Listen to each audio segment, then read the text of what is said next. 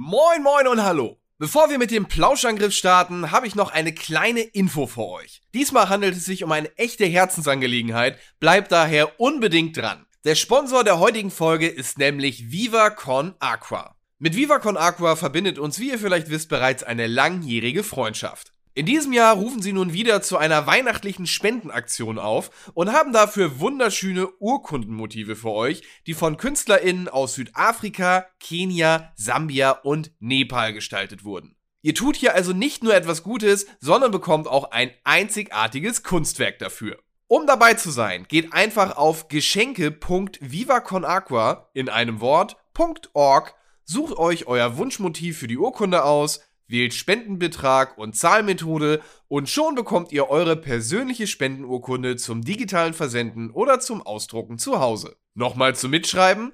geschenke.vivaconaqua.org. Hier habt ihr wirklich meine absolute Empfehlung, nehmt teil. Jetzt geht es aber erstmal weiter mit dem Plauschangriff und Viva Wasser für alle, alle für Wasser. Hey, Stone Cold Steve Austin. Listen to Blouse and Griffin. That's the bottom line because I said so. And if you don't, he'll kick your ass.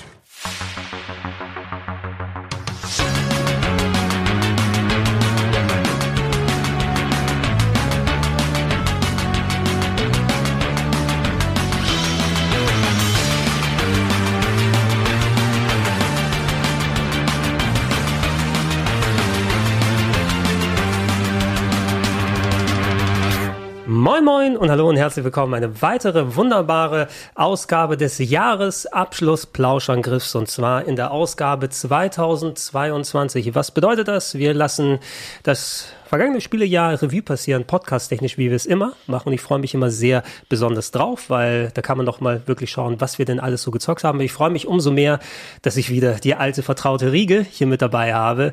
Ilias, schön, dass du dabei bist. Ich freue mich sehr, lieber Gregor. Sehr, sehr äh, schön, gerade auch nochmal die Liste zu sehen, äh, die äh, nochmal alle Spiele dieses Jahres zusammenfasst. Ich glaube, das wird eine sehr, sehr interessante Ausgabe heute. Ja, ich bin auch sehr, sehr gespannt. Äh, wird auch natürlich schön, dass du mit dabei bist. Freut mich, hier wieder in dieser vertrauten Riege zu sein, weil, äh, wenn ich immer zurückdenke, sind wir fast, glaube ich, jetzt seit 2016, 17 immer hier so gemeinsam vor einigen Jahren noch in der Gaming Was? Area, dann noch Wirklich? im Game 2. Ja, die Rocket Beans, also für ja. Rocket Beans Zeiten, glaube ich, haben wir fast immer in den letzten vier, fünf, sechs Jahren vielleicht sogar das gemeinsam gemacht. Dann im Keller. Lustig. Also ich weiß nicht, und irgendwann habe ich noch meine Kontaktlinse verloren wegen Detroit Become Human, weil es so ein schlechtes Spiel war. Ach, ja, das sind Erinnerungen natürlich, aber die wären natürlich nicht komplett, wenn wir nicht noch auch Fabian hätten. Äh, schön, dass du wieder mit dabei bist. Ja, vielen Dank für die Einladung. Ich freue mich auch. Ich glaube, ich war letztes Jahr oder vorletztes Jahr ähm, anteilig zumindest krank. Da habe ich nicht alles äh, mitmachen können, aber heute ähm, boxe ich mich hier durch. Ich habe wieder ein bisschen Husten tatsächlich. Es ist immer natürlich auch klar, Ende des Jahres werden alle Leute krank, aber ich habe mich ähm, fit ge spritzt für den heutigen Aufnahmetermin hier. Und ich freue mich, das ist eines meiner Highlights dieser Woche tatsächlich, dass wir hier heute sprechen. Das ist doch sehr schön. Ja, wir werden es äh, wie bei den letzten Malen dann auch so haben. Wir haben so viele Games wieder vor uns und wir haben keinen Anspruch auf Vollständigkeit. Also ergänzt gerne per Social Media oder per Comments, äh, je nachdem, ähm, wenn ihr nochmal ähm, da draußen den einen oder anderen Titel hier vermisst hattet, dass wir bei anderen Gelegenheiten, ob im Game Talk oder in anderen Podcasts nochmal äh, drüber reden können, äh, könnt ihr gerne nochmal schreiben. Aber äh, wir haben so ein paar Titel ins Auge gefasst, über die wir uns austauschen wollen. Jeder von uns hat natürlich auch andere Sachen gespielt. Manche Games sind auch schon so lange her, dass man noch mal gucken muss, ne, wie ähm, präsent sie auch noch mal im Kopf sind. Und wir werden es dann wieder aufteilen. Die erste Jahreshälfte, Podcast Teil 1 und die zweite Jahreshälfte. Dann im Podcast Teil 2 bekommt ihr dann zwei Wochen später zu hören. Ähm, allgemein grundsätzlich, das werden wir im Finale, glaube ich, dann auch noch mal vernünftig äh, einschätzen können. Aber bevor wir dann losgehen, ich wieder beim Zusammenstellen der Titel, aber auch so das Gefühl, das Jahr hinweg, ich denke eigentlich, das Jahr 2022 war ein ziemlich starkes Spielejahr, ne? wo man bei anderen Jahren häufig gesagt hat, ich weiß nicht, wie es jetzt gerade aussieht, Übergangsphase oder so, aber 2022 hat geballert. Ich erinnere mich an die Game Talk Folge, äh, in der es hieß, dass 2022 wahrscheinlich das stärkste Spielejahr aller Zeiten wird. Da wussten wir noch nicht, dass sowas wie äh, Breath of the Wild und so weiter verschoben wird. Mhm. Aber äh, nichtsdestotrotz, äh, ich würde dir dabei pflichten, Gregor. Ich habe jetzt kürzlich ähm, God of War durchgespielt. Und das war eines der eines der besondersten Erfahrungen, die ich in den letzten Jahren irgendwie gemacht habe. Und dann denke ich zurück und Elden Ring ist auch nicht so lange her. Äh, wir haben zwei äh, in, jeglichen, in jeglicher Hinsicht interessante Pokémon-Spiele äh, spielen können. Mhm. Ähm, ich, wenn das Spiel der Jahr 2022 nicht das geilste war, dann war es zumindest eine, ein sehr, sehr interessantes, wie ich finde. Ja, was ist dein Eindruck, Wirt? Es ist definitiv ein besseres Jahr als jetzt die letzten zwei Jahre. Also vor allem, weil es ist das erste Jahr seit der Pandemie, wo ich wirklich sagen kann, hey, hier sind Spiele erschienen, worauf ich lange gewartet habe und ähm, die auch richtig gut geballert haben. Also wie Elias schon gesagt hat, God of War, Elden Ring, wir haben hier noch ein Horizon und noch viele andere Sachen. Letztes Jahr hatten wir sogar gesprochen, ist es eventuell sogar das schwächste Jahr, was wir bisher hatten, was auch alles nachvollziehbar ist. Wir haben eine Pandemie und da ist es halt sehr, sehr schwierig, irgendwie ein Spiel ordentlich auf den Markt zu bringen. Aber dennoch hatten wir auch Kracher gehabt 2020, wie zum Beispiel in Last of Us 2. Also ähm, 2020 würde ich sagen, ja, ging noch, war auch ziemlich gut. 2021 war wiederum schwierig, aber ich glaube, so langsam geht's wieder los. Und äh, wenn ich so auf die Release-Liste von 2023 sehe, puh, ähm, wenn das denn das alles 2023 rauskommt. Wenn hoffentlich. Aber es, ich dachte zum Beispiel auch nicht, dass da von God of War dieses Jahr erscheint. Kommt da noch was anderes raus außer Zelda 2023? Resident Evil 4 Remake kommt da raus, zum Beispiel. Diablo Street Fighter 4. 6. Wie bitte? Street Diablo. Fighter 6. Diablo 4 und Street Fighter 6. Ergibt Street Fighter Diablo 10, wenn man es zusammen addiert. Vielleicht Nee, kommt wird der, spannend, wird ich glaube, der Metroid Prime 4 erscheint nächstes Jahr. nee, keinen Fall. auf gar keinen Fall.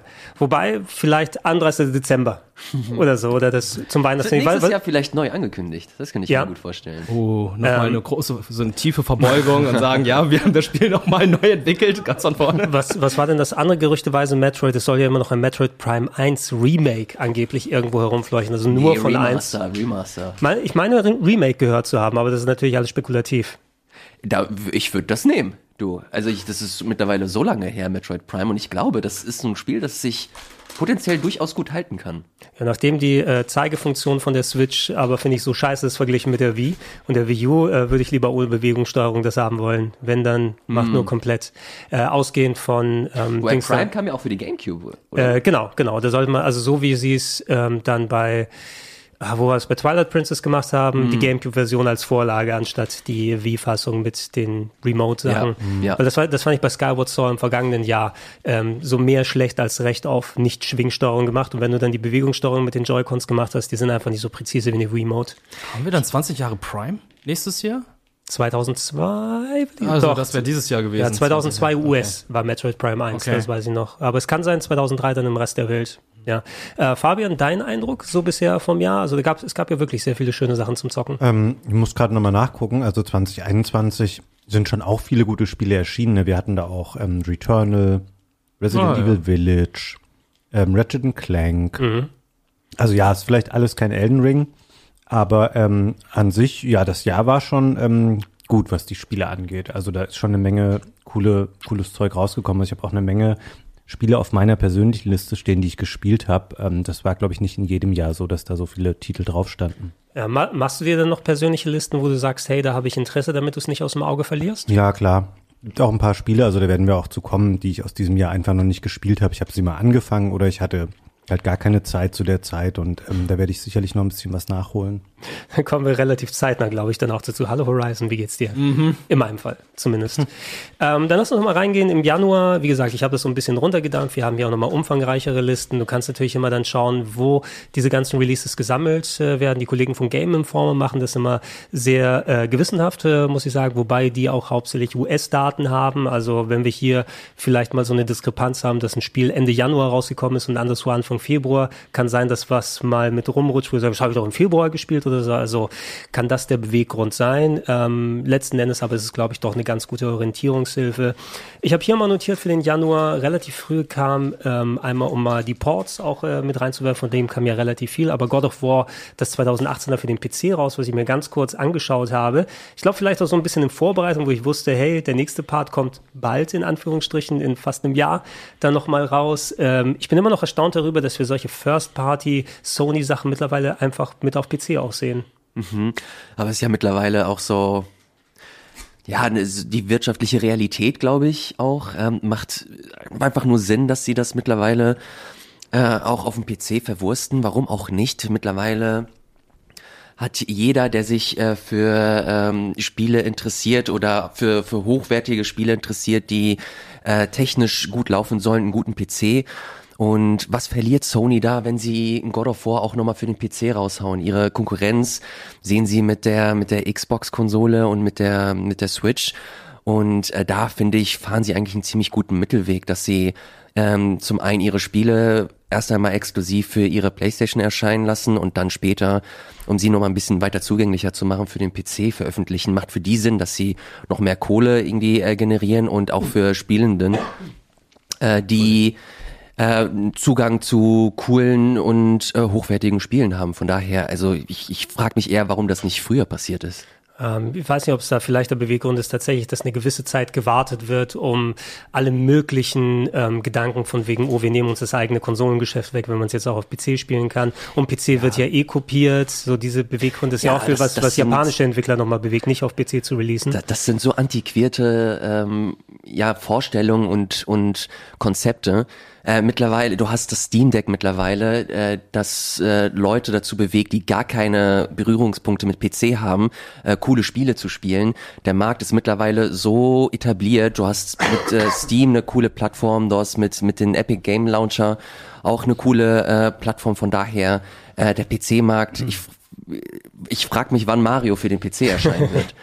Das würde ich ohne Scheiß. Ich würde das, ich würde das richtig feiern. Ich finde das mega, mega cool und würde auch Sinn machen. Why not? Aber das Problem bei Nintendo ist, glaube ich, dass ja niemand mehr die Spiele auf der Switch dann spielen würde. Ja, ja wahrscheinlich. Also wir, da kommen wir später noch dazu zum ähm, Zustand von Pokémon. Wenn du das einmal gesehen hast, wie das auf einem PC halt laufen würde, das wäre dann, glaube ich, würde viele Leute dazu bewegen, nicht mehr die Switch-Version zu kaufen. Ja, aber da kannst du ja immer noch den PlayStation-Weg gehen und deinem, dein Mario ein halbes Jahr oder ein Jahr lang erst einmal nur für die Switch mhm. äh, erscheinen lassen und das später für den PC. Natürlich wird das niemals passieren, aber ich fände das, ähm, ich fände es persönlich mega cool. Es kommt, Pokémon kommt dann auch für den PC raus, ist dann auf 720p gelockt und du kannst die Framerate nicht einstellen und die Weitsicht. Das äh, ist leider ein, das ist ein Gag, aber leider zu nah an der Realität auch. Es kann passieren. Ich Wird zu God of War nochmal reinwerfen. Ich habe es mir kurz nochmal angeschaut und das, was ich ganz spannend da fand, ist uh, Ultra Widescreen gehen zu können bei mhm. vielen der PC-Sachen. Einfach mal, äh, wenn die Möglichkeit da ist, äh, gibt es einem nochmal so ein bisschen cinematischeres Gefühl und mehr Übersicht bei den Geschichten, gerade bei sowas Filmischem wie God of War, was ganz Nettes mit dem äh, Ultra Wide sich da mhm. mal anzugucken. Äh, wenn wir weiter im Januar mal hinübergehen, weil das Spiel ist das gleiche Spiel, wie wir es vorher gespielt haben, God of War. Ich bin mir nicht ganz sicher, wie jetzt Rainbow Six Extraction habe ich hier stehen für alle möglichen Plattformen. Was war Extraction nochmal? War das dieses Zombie-Ding von Rainbow Six? Genau, oder? das war das Zombie-Ding von Rainbow Six, also ein PvE-Spiel, was eigentlich jetzt irgendwie, ja, die nehmen einfach die Rainbow Six Charaktere, aber nicht alle von denen und die kämpfen dann gegen so ein Goo und müssen das irgendwie ja, müssen ihre Charaktere beziehungsweise ihre Kameraden aus diesem Schleim oder diesem schwarzen Gewächs da einfach rausholen und das war's dann eigentlich auch. Also es, ja, Left 4 Dead mit Rainbow Six Charakteren, also hat man ja schon zu oft gesehen, also Left 4 Dead Klone, ne, mit, äh, was hatten wir letztes Back for Back Blood. for Blood, genau, Back for Blood hatten wir letztes Jahr gehabt, dieses Jahr haben wir Rainbow Six Extraction, ich habe keine Ahnung, warum sie überhaupt die Marke genommen haben, die eigentlich eine recht etablierte E-Sport-Marke ist und jetzt daraus so einen PvE-Titel zu machen. Es war recht belanglos, also kann schnell wieder also vergessen werden. Ich kenne mich natürlich null mit der Serie aus, das ist alles spekulativ, was ich dann jetzt sage. Mein Gefühl, das ist häufig, wenn du mal solche artfremden Titel bei einem großen Franchise siehst. Vielleicht waren die mal für was anderes geplant und gesagt, hey, schreiben wir für Rainbow Six drauf und dann kaufen sie Leute mehr, als ja. wenn Klaus Dieter 17 draufsteht. Vermutlich, also ähm, sagen wir es mal so, das war so der erste Titel, den Ubisoft dieses Jahr rausgehauen hat, der so leider nicht gehittet hat. Naja, der erste zum Glück hat ja alles andere sonst super geklappt für Ubisoft. ähm, äh, Fabian, ich bin ja. mir ziemlich sicher, dass du einige Zeit in Windjammers 2 investiert hast. Zumindest ähm, ist dort der finale Release für Anfang Januar angegeben hier gerade. Ja, ich habe es ähm, online ein bisschen gespielt. Dachte auch immer, es wäre ähm, fände es nicht schlecht. Ich habe dann ähm, im Multiplayer gemerkt, wenn ich das hier und da mal irgendwo gespielt habe, dass ich erstaunlich ähm, schlecht bin in diesem Spiel tatsächlich. Ähm, Finde das gut, aber es ist irgendwie nichts, was mich jetzt dauerhaft so ähm, abgeholt hat. Also ähm, wird das dann und dann mal wieder rausholen. Finde, es ist auch eine kompetente Fortsetzung. Das fängt den Stil ganz gut ein. Ähm, es modernisiert das ähm, nur so moderat, aber das wollte ja auch keiner eigentlich haben, dass man da groß am Spiel was verändert. Aber ich habe es tatsächlich dann weniger häufig gespielt, als ich gedacht habe. Ja, ich hätte mich, ich habe mich auch darauf gefreut, weil ich das erste Windjammers sehr mag, äh, einfach. Aber da habe ich auch gemerkt, eine ähnliche Erfahrung wie bei dir, wobei es bei mir wahrscheinlich nochmal extremer zu, reingehauen hat, weil ich weiß, wir haben hier auch mal lokal während der Beta gespielt und dann habe ich ordentlich abgelust gegen dich, Fabian. Oh, und on, on, online habe ich viel weniger eine Schnitte gesehen und da merke ich, ich denke, ich bin, ich dachte immer, oh, das kann ich ja ganz gut, ist ja Pong in nochmal ein bisschen anders und ich werde komplett auseinandergenommen da und da macht es mir auch keinen Spaß, online zu spielen. Ist es jetzt anders als das erste Windjammers? Also ich habe jetzt meine Erfahrung halt nur mit Windjammers 2 gesammelt und äh, ich muss sagen, das ist easy to learn, aber auch hard to master, vor allem, weil du jetzt diese verschiedenen Stages hast, wo dann zum Beispiel bei der Slotmaschine hast du dann verschiedene Punkte, die du dann bekommen kannst. Du hast dann halt das Level, wo du dann halt diese verschiedenen ähm, Bumper hast, die dann halt auch die, Richt die Wurfrichtung verändern und so. War es auch schon beim ersten Teil so? Die Varianz ist meine ich höre. Du hattest auch unterschiedliche Spielfelder beim ersten, aber dann war es so, dass mal ein paar Hindernisse in der Mitte sind, die dann Pong-Style deine Disc nochmal ein bisschen abwehren können. Und du hast natürlich nochmal mehr an Specials und der, der Auswahl hier. Alleine die Optik finde ich super cool. Also sie haben sich echt einen sehr schönen Stil überlegt, wie es ausschauen kann. Stimmt, ja. ähm, letzten Endes ist für mich das originale Windjammers eben so ein zeitloser Klassiker, ähm, der im besten Fall funktioniert, wenn du äh, im Multiplayer mit Leuten spielst, die einfach keine Hardcore-Gamer sind und du selbst auch keiner. Dann, mhm. dann habt ihr am meisten Spaß. Es ist die beste Pong-Variante, meines Erachtens immer noch im Original. Äh, ich habe hier stehen für, ist es schon Januar rausgekommen, Pokémon Legenden Arceus, äh, das also nicht das letzte Pokémon-Spiel dieses Jahr, sondern das erste, ähm, keine zwei Editionen, ne? das war das Spin-off, was ein bisschen sandboxiger war, nennen wir es mal so, mit einer komischen Zeitreise-Story. Äh, ich habe auch mal so ein kleines bisschen reingespielt. Es gab einige Schelte über die Technik, kann ich mich noch erinnern, aber es ist wahrscheinlich im Kontext mit den aktuellen Spielen, sieht aus wie das, wie das Highlight. Ja, äh, was, was denkst du, Elias, über Arceus? Hast du lange Zeit äh, dran äh, gehangen? Hast du dich investieren können? Für mich ist das das beste Pokémon-Spiel, das wir seit Jahren äh, bekommen haben. Und äh, das sage ich, äh, Stand 6. Dezember immer noch. Mhm. Ähm, ich mochte das echt super, super gerne, vor allem weil Pokémon äh, Legenden Arceus das erste Mal auch äh, wirklich den Leuten was Neues geboten hat, indem sie, du hast es gerade angesprochen, so eine Art Sandbox den Leuten gegeben hat. Eine Sandbox per se ist es nicht. Es ist vielmehr so eine dedizierte ähm, Open World im Sinne von Monster Hunter, dass du halt verschiedene Bereiche hast. Diese Bereiche werden von verschiedenen Pokémon irgendwie beherbergt. Und dein Ziel ist es, mehr über diese Pokémon zu erfahren. Und ich fand diese Herangehensweise eigentlich ganz cool, weil du das erste Mal halt auch so wirklich als als Forschender da irgendwie engagiert wirst, um mehr über diese mysteriösen Wesen zu erfahren, weil ähm, du in der Vergangenheit äh, verfrachtet wirst und äh, in dieser Zeit noch gar nicht so viel über äh, diese Kreaturen irgendwie in Erfahrung gebracht wurde. Und das fand ich ganz geil, dass sie dich so mitnehmen, storymäßig und dass du halt auch wirklich äh, Stories erlebst, die du bisher in keinem anderen Pokémon-Spiel irgendwie mitbekommen hast. Das ist alles so ein bisschen, auch man muss das immer so im Kontext von Pokémon sehen, aber es ist ein Stück weit düsterer, hier und da so ein bisschen erwachsener mit einem Augenzwinkern. Ähm, hier und da werden so Pokémon, äh, Pokédex-Einträge, die äh, vielleicht so ein bisschen makaberer sind, auch wirklich in Quests verwurstet, was ich ganz, ganz witzig fand. Ähm, das war echt ein schönes, äh, schönes entspanntes Podcast-Spiel, würde ich schon fast sagen, dass man, dass man so vor sich her spielen konnte, nicht so viel nachdenken musste. Ähm, es war schnell, es war dynamisch, also alles, was du die letzten Jahre nicht vom Pokémon mitbekommen hast. Ähm, ich möchte hier nicht zu viel äh, Zeit in Anspruch nehmen, weil ich merke, dass äh, Wirt auf jeden Fall auf jeden Fall auch äh, seine Meinung äußern möchte, die, äh, die ich äh, persönlich auch sehr, sehr interessant finde. Äh, kann ich nur vollkommen zustimmen, aber da gab es auch sehr viele Sachen, die ich dann wiederum nicht mochte. Zum Beispiel, das ist sehr repetitiv, weil du musstest halt für gewisse Pokédex-Einträge für Pokémon halt mehrere Pokémon fangen auf verschiedene Art und Weise. Du, es war ja dieses Meme, dass du, äh, früher war es halt so, du hast ja äh, Büsche gemieden, um dann halt keine Pokémon-Encounter zu haben mittlerweile ist es so, du versteckst dich ein bisschen, um Pokémon zu fangen. das musstest du sehr oft machen und ähm, ich mochte es halt, dass es halt, wie Ilias gesagt hat, dass es schneller war, du konntest die Welt schneller bereisen, du hattest halt diese verschiedenen Reit-Pokémon. Das Problem war halt einfach nur, dass du die dann jedes Mal verschieden rufen musstest, wenn du jetzt zum Beispiel klettern, fliegen oder schwimmen mochtest. Das wäre jetzt zum Beispiel bei Pokémon, bei dem neuen Pokémon so, dass das Pokémon halt einfach sich der Umgebung anpasst und du dann automatisch kletterst und nicht irgendwie das Pokémon jedes Mal wechseln musst. Also es waren halt sehr viele ähm, Hürden zwischendurch, weshalb für mich dann halt das Spiel, der Spielfluss dann halt so ein bisschen behindert wurde.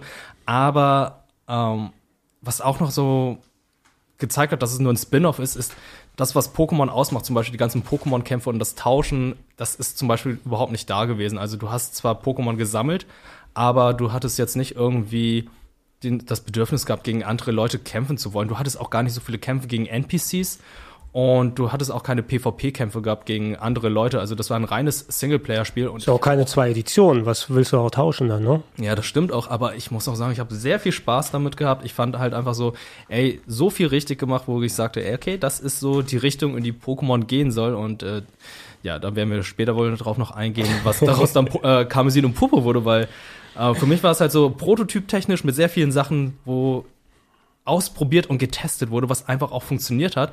Und dann dachte ich so, okay, jetzt müssen die das einfach nur noch ordentlich ins nächste Spiel übernehmen und dann ist das nächste Spiel nahezu perfekt. Hatten, also grundsätzlich, wir haben allgemein für jemanden, der nicht viel im Pokémon bei den Spielen drin ist, wir hatten sau viel Pokémon in den letzten eineinhalb Jahren gehabt. Ähm, kurz davor oder vor ähm, Arceus ein paar Monate gab es ja schon Gott strahlender Diamant oder irgendwie oder die Genau, das. Remake von äh, Perle und Diamant. Genau, also die waren rausgekommen mit abgedateter Version von den älteren Spielen. Du hattest Snap äh, in der Neuauflage noch ein paar Monate vorher gehabt. Unite. Jetzt, hm? Unite. Das Ich weiß MOBA. fast gar nicht mehr mal, was es ist. ey. Das, das MOBA-Game, was für Handy und für Switch erschienen ist. 5 gegen 5. Wie auch immer. League of Legends mit Pokémon. Äh, ja, ja, warum Äh. nicht? Ne? Ab, ab in die Botlane mit dir, Pikachu. so sieht's aus. Und äh, trotzdem verkaufen sich Karmesin und Purpur über 10 Millionen Mal in den ersten Wochen. Auch nur der Vollständigkeit halber. Also bei Pokémon Legenden konntest du halt online tauschen. Das war möglich, war aber super umständlich. Du musst, brauchtest ein Ingame-Item und dann musstest du einen achtstelligen Code irgendwie generieren, mit dem du ähm, diesen Code musstest du halt noch kommunizieren mit den mit der anderen Person, damit du deine IBAN und die Big? ja, oder? es ist alles, äh, es war alles sehr, sehr, sehr, sehr komisch. Aber ähm, wie Wirt schon meinte, es waren sehr, sehr interessante Konzepte, war bei, bei weitem nicht perfektes Spiel. Ähm, weil du hier und da dann doch irgendwie die Kinderkrankheiten gesehen hast. Ich rede gar nicht mal von der, von, von den technischen Aspekten. Ja, super. Ja, also im Vergleich mittlerweile ist das, ist das ein sehr, sehr gutes äh, technisches Spiel, ja. Ja.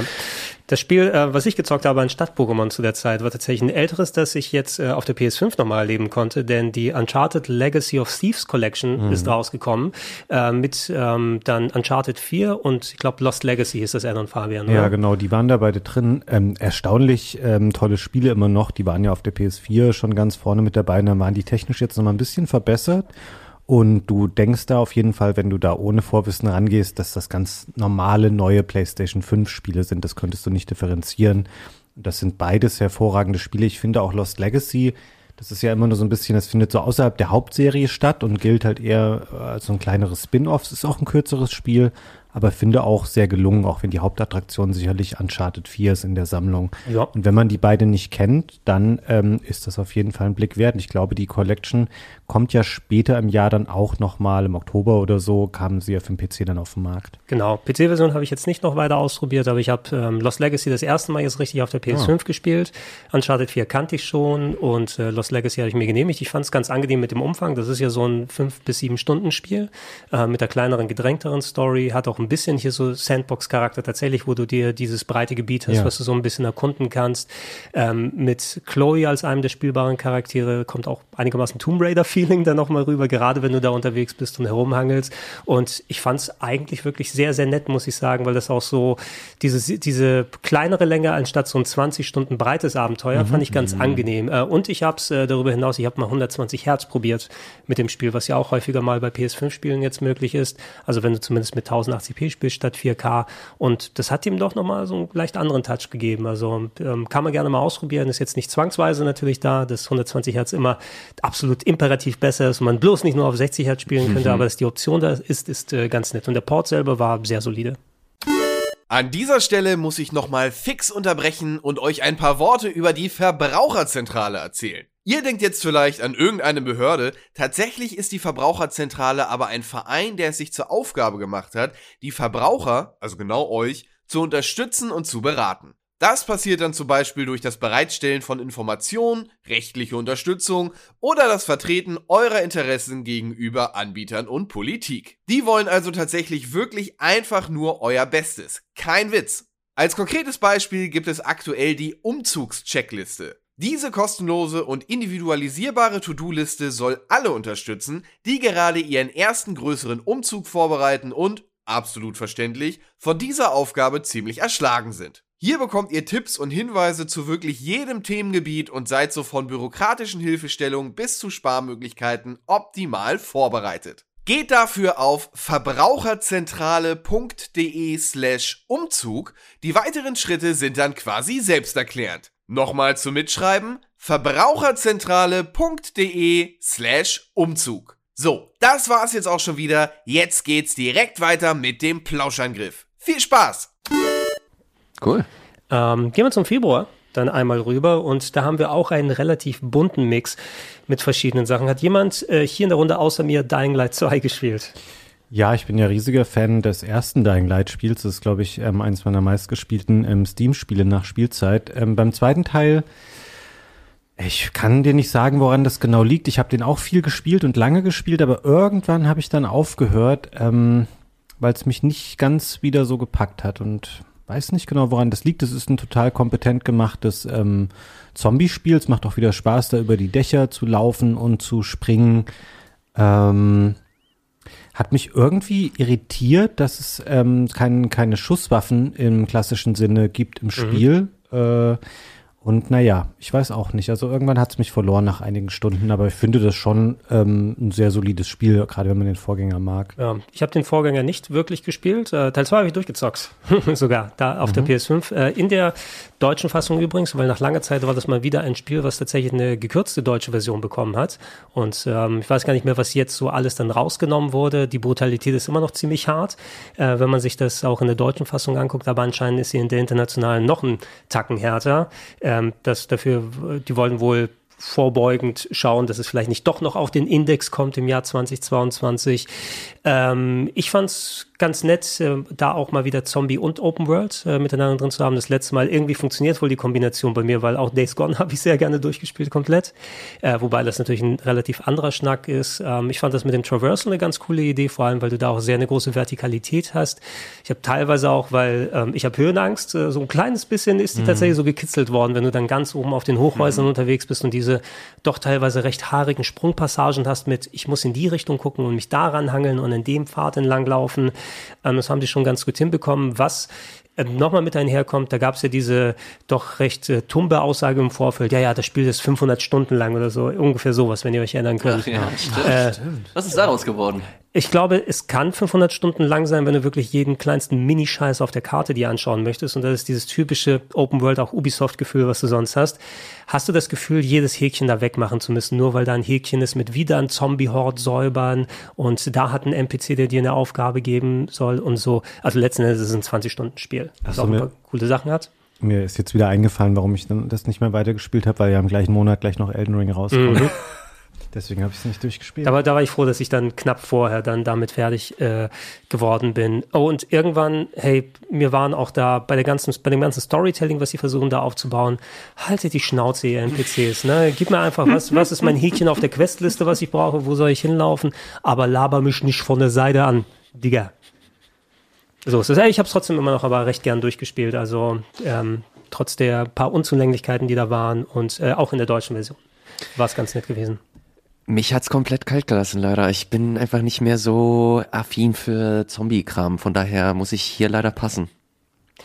Muss man ja, man muss ja auch nicht dann alles gespielt haben. Mehr als genug Zombie-Kram, um wieder reinkommen zu, zu kommen ins Thema, wird's ja eh noch genug geben. Mhm. Ähm, ich habe hier mal Olli Olli World drin gelassen, weil ich weiß, ein paar Leute im Umfeld haben sehr viel Spaß damit gehabt. Ist leider so ein bisschen an mir vorbeigegangen. Wie war's hier in der Runde? Irgendjemand? Äh, oh, ich, wollte, ich wollte das unbedingt spielen. Ich habe es aber leider nie geschafft. Ich habe sogar einen Code bekommen ähm, aber auch für den PC. Ich bin nicht so der äh, krasseste PC-Spieler, deswegen wollte es unbedingt für die Switch äh, haben. Dann habe ich mhm. gesehen, dass das auf der Switch nicht so gut läuft. Ähm, also da hat sich über, über die Zeit immer mehr Hürden irgendwie aufge, aufgestapelt, äh, die mir das irgendwie madig gemacht haben. Aber ich liebe Olli Olli, also sowohl den ersten als auch den zweiten Teil. Es gibt uns, ja, es gibt den ersten und den zweiten. Und Olli Olli World sah von der ganzen Ästhetik, ich fand sie unheimlich charmant. Auch, dass sie diese, äh, diesen Wechsel in Richtung Pastellfarben gegangen sind, auch die ganze, die ganze Welt so ein bisschen, ähm, ja, Adventure-Time-mäßiger, äh, ein bisschen äh, überzeichneter alles.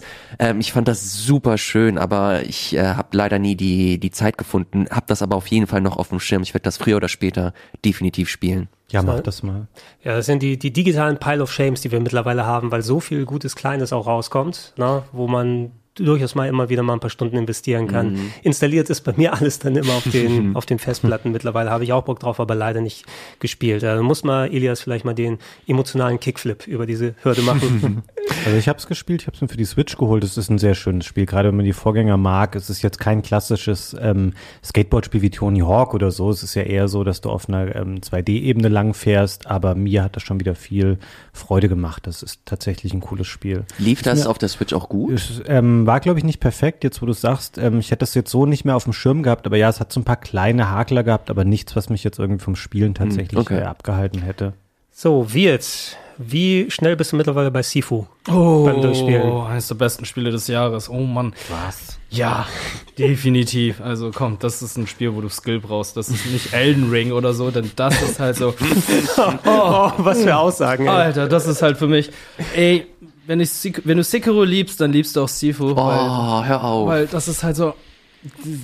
Ach, deshalb mag ich Sifu nicht, weil ich Sekiro nicht mag. Ja, du brauchst Rhythmus, aber du hast doch Rhythmus und das ja, ist halt auch so ein Rhythm-Game und Fighting-Game, das ist, ah, es ist so ein schönes Spiel. Es macht so viel Spaß. Ich hab's, oh Gott, ich hab's ja versucht zu speedrun. Ich hab, glaube ich, irgendwie 30 Minuten habe ich gebraucht. Jetzt, Was, äh, wirklich? Ja, New Game Plus. Stark. Nicht aber schlecht. Ich habe auch äh, hier ähm, eine No-Death-Challenge gemacht, die habe ich auch einmal geschafft. und es gibt so viele verschiedene Sachen, die du dann halt mit Sifu machen kannst oder möchtest und die hauen da immer noch Content raus und jetzt höre hör ich da noch News, dass äh, die Entwickler mit dem John Wick-Regisseur jetzt zusammenarbeiten und einen uh. Sifu-Film raushauen. Also ähm, ich freue mich so sehr und ich äh, es ist die, wie gut funktioniert denn eigentlich dieses, wenn du stirbst, wirst du älter und hast damit quasi deine limitierte Art an Leben, um es dann durchzuspielen, mhm. äh, aber auch dein Charakter verändert sich damit langsam. Ist dieses Konzept vernünftig umgesetzt oder ist es nur ein Gimmick? Es ist vernünftig umgesetzt, weil dein Charakter wird älter und äh, du verlierst dann mehr Lebensenergie und schneller Lebensenergie. Die Energieanzeige ist kürzer, aber du kannst dann mehr austeilen, weil du dann natürlich mehr Erfahrung hast. Machst du dann für Speedruns, verlierst du bewusst erstmal alle Leben, damit du nur im super starken Modus dann durchballerst? Oder nee, im Speedrun ist es halt so, dass äh, es Passagen tatsächlich gibt, wo, wenn du stirbst, du dann einfach woanders spawnst mhm. und dann einfach schneller vorankommst. Also äh, im Speedrun versuchst du halt einfach gar nicht zu sterben. Okay, ähm, ich habe damals gesagt, ich bin leider nicht da reingekommen, weil es mich, mich erinnert vom Äußerlichen zu sehr an so klassische Beat'em-Ups und speziell ähm, die Yakuza-Sachen. Einfach wenn du dann so rumläufst und dieses Brawling die ganze Zeit hast. Und ich kriege einfach mein Yakuza-Timing nicht raus, weil Sifu verlangt was komplett anderes. Du hast ja auch schon gesagt, sehr wichtig vom Rhythmus abhängig, wie Animationen funktionieren. Ich habe einfach so sehr den Yakuza-Rhythmus drin, mhm. dass Sifu leider nicht für mich funktioniert hat. Ist was sehr schade ist, weil das ist ein sehr, sehr gutes, äh, ja, ein guter Brawler ist, der sehr viel Spaß macht mit einem sehr wie soll ich sagen, es ist nicht so ein komplexes Kampfsystem, aber es ist schon sehr umfangreich, was du dann alles schon machen kannst und freischalten kannst. Äh, es kommt ja immer noch wieder Content raus, Time Trial, verschiedene Kostüme und äh, der New Game Plus mit, äh, mit erhöhtem Schwierigkeitsgrad, der echt äh, wirklich, wirklich schwierig ist. Also das Spiel an sich war ja schon sehr knackig, aber Jetzt mit dem erhöhten Schwierigkeitsgrad habe ich auch Probleme gehabt. Ich habe es ja auch ein bisschen trainiert mit meinem Bananen-Controller. Also ich habe äh, ich habe den, den Endboss den mit Accessibility Xbox Controller auf eine Banane dann gemappt. Äh, ja, mit Makey Makey Controller. Das war jetzt nicht mhm. der Accessibility Controller, aber äh, es, ich habe so viel Stunden da reingesteckt. Das hat so viel Spaß gemacht, weil. Ist das, ist das storymäßig irgendwie interessant? Nee, überhaupt nicht. Es ist eine ganz normale Rache-Story. Okay. Mhm. Mehr ist es nicht. Okay, okay. Aber gut, wenn ihr euch äh, herantraut, probiert's aus. Ansonsten ähm, checkt gerne hier bei Speedrunner wird. Äh, wenn du mal so weit, warum war es nicht bei Speedrunner? Was soll das? Ja, weil ich dann irgendwann nicht mehr gespielt habe, weil dann im gleichen Monat ja Elden Ring erschien. sehr, sehr kurze Halbzeit. Bevor wir zu Elden Ring kommen, kurz nochmal reinschmeißen. Ähm, Cyberpunk 2077 ist rausgekommen endlich. Ich weiß nicht, was die so lange Zeit gebraucht haben, aber auf PS5 und Xbox Series X kam die Update-Version endlich heraus äh, davon. Und ähm, ich war bei dem Game Talk jetzt nicht dabei, Ilias, aber ich weiß, du hast zum Beispiel die PS5-Fassung, oder? Mhm. Dann ausführlich gespielt und mittlerweile ist ja zum Glück der Eindruck relativ positiv, verglichen eben mit dem katastrophalen Zustand, wie das Spiel in der Urfassung gewesen ist. Ja, ich kann keine ähm, Erfahrungswerte geben äh, für die Fassung, die zum Release erschienen ist, aber ich habe jetzt erst mit dem, also nicht mal mit dem Update, das im Februar erschienen ist, sondern mit dem Update, mit dem Edge Runners Update, also mhm. als der Anime erschienen ist. Dann wollte ich mal reingucken. Ich hatte das ewig auf der Platte, weil ich es mir vor Monaten dann auch schon vor, für 20, 25 Euro gekauft habe.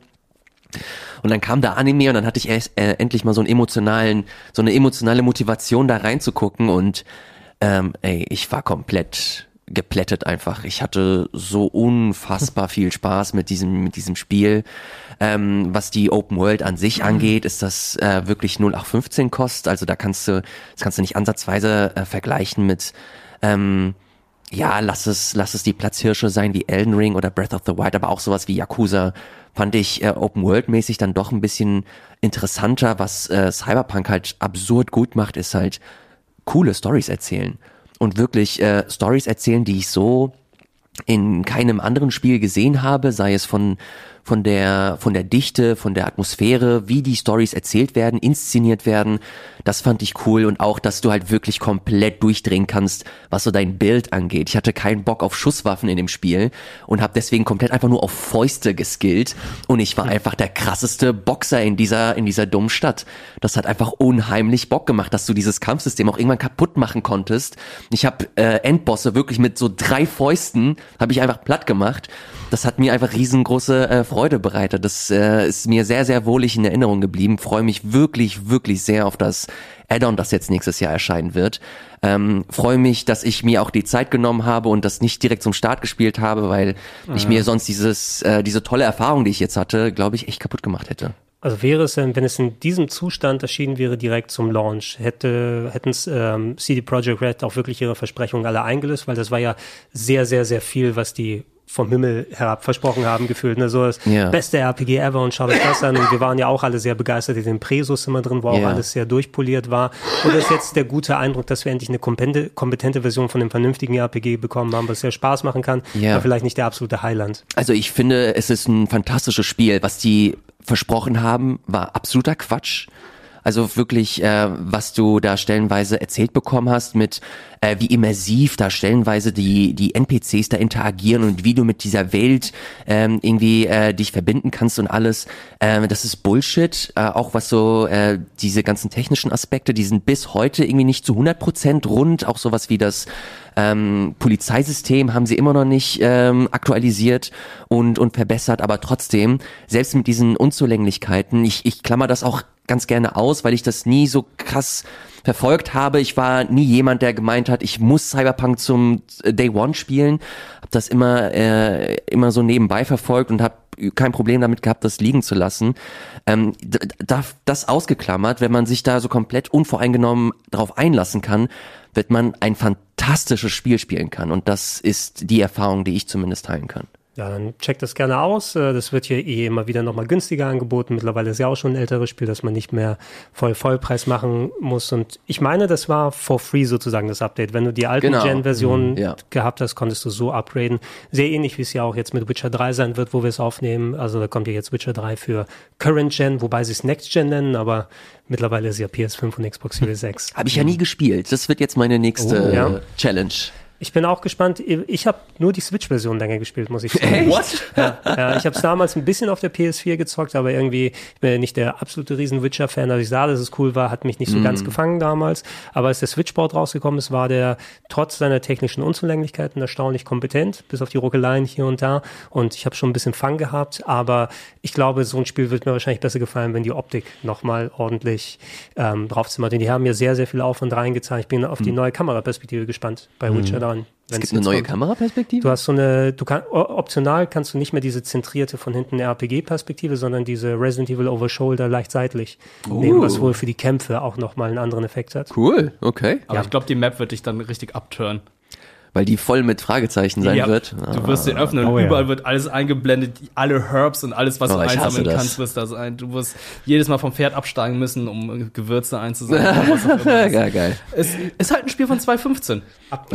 Apropos wohl. große Map, wo man viele Sachen sich angucken muss. Ach, Am 18. Februar kam es heraus und Vorgänger meiner- eines meiner Lieblingsspiele auf der PS4 damals gewesen. Fabian, du und ich haben das im beliebtesten Let's Play hier auf Rocket Beans nochmal durchgespielt.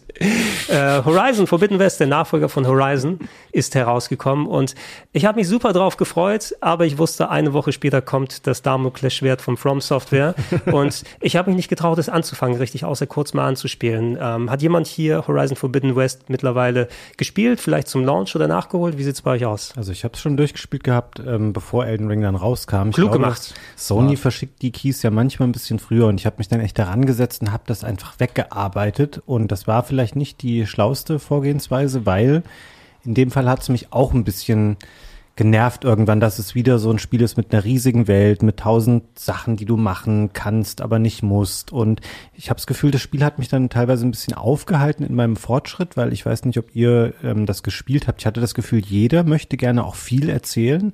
Also die haben sehr, sehr ihre Geschichte ernst genommen, die im Grunde ja nur so eine Science Fiction, hier gibt's irgendwelche Roboter aus Metall und das haben die sehr, sehr ernst genommen und sehr ausschweifend alles erzählt. Äh, ich hätte mir da manchmal ein bisschen schnelleren Speed irgendwie gewünscht, ähm, dass ich vorankomme und äh, fand es schon insgesamt gut, aber es war natürlich für mich persönlich dann sehr überschattet, nachdem ich mit Elden Ring angefangen habe und das das erste From Software Spiel war, was ich ja auch wirklich lange und auch durchgespielt habe und das hat schon eine andere Qualität und Faszination auf mich gehabt. Dennoch ist natürlich Forbidden West ein sehr, sehr gutes Open-World-Action-Spiel, wenn man eben auf diese klassischere Formel steht. Ja, ich bin eigentlich auch in die Storyline ganz gut investiert. Ich fand, die haben ein paar nette Ansätze im ersten Teil gehabt. Also bin gespannt darauf zu sehen. Ich habe es mir eben noch aufgespart und bisher nicht im Jahr gefunden, vernünftig mir die Zeit dafür zu nehmen, weil ich einfach nicht, ich kann nicht so viele Open-World-Spiele hintereinander durchballern, weil ich einfach dann auch komplett müde der Icons werde, die überall aufploppen. Und bei so etwas wie Horizon wollte ich mich auch nicht durchprügeln, wie es beim ersten Teil war. Da habe ich es zum Glück auch vorab spielen können, bevor Breath of the Wild gekommen ist und dann alle Zeit weggefressen hat. Ähm, aber das wäre vielleicht was für meine Winterpause dann. Aber in Ruhe machen. Auch Aloy ist ein super äh, sympathischer äh, Main Character äh, und visuell sah es richtig gut auf der PS5 aus, Forbidden West.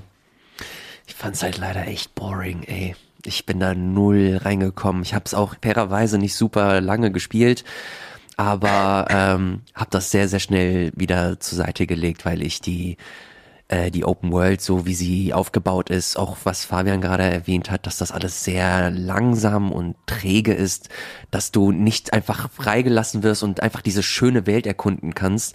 Äh, das fand ich sehr, sehr abturnt leider.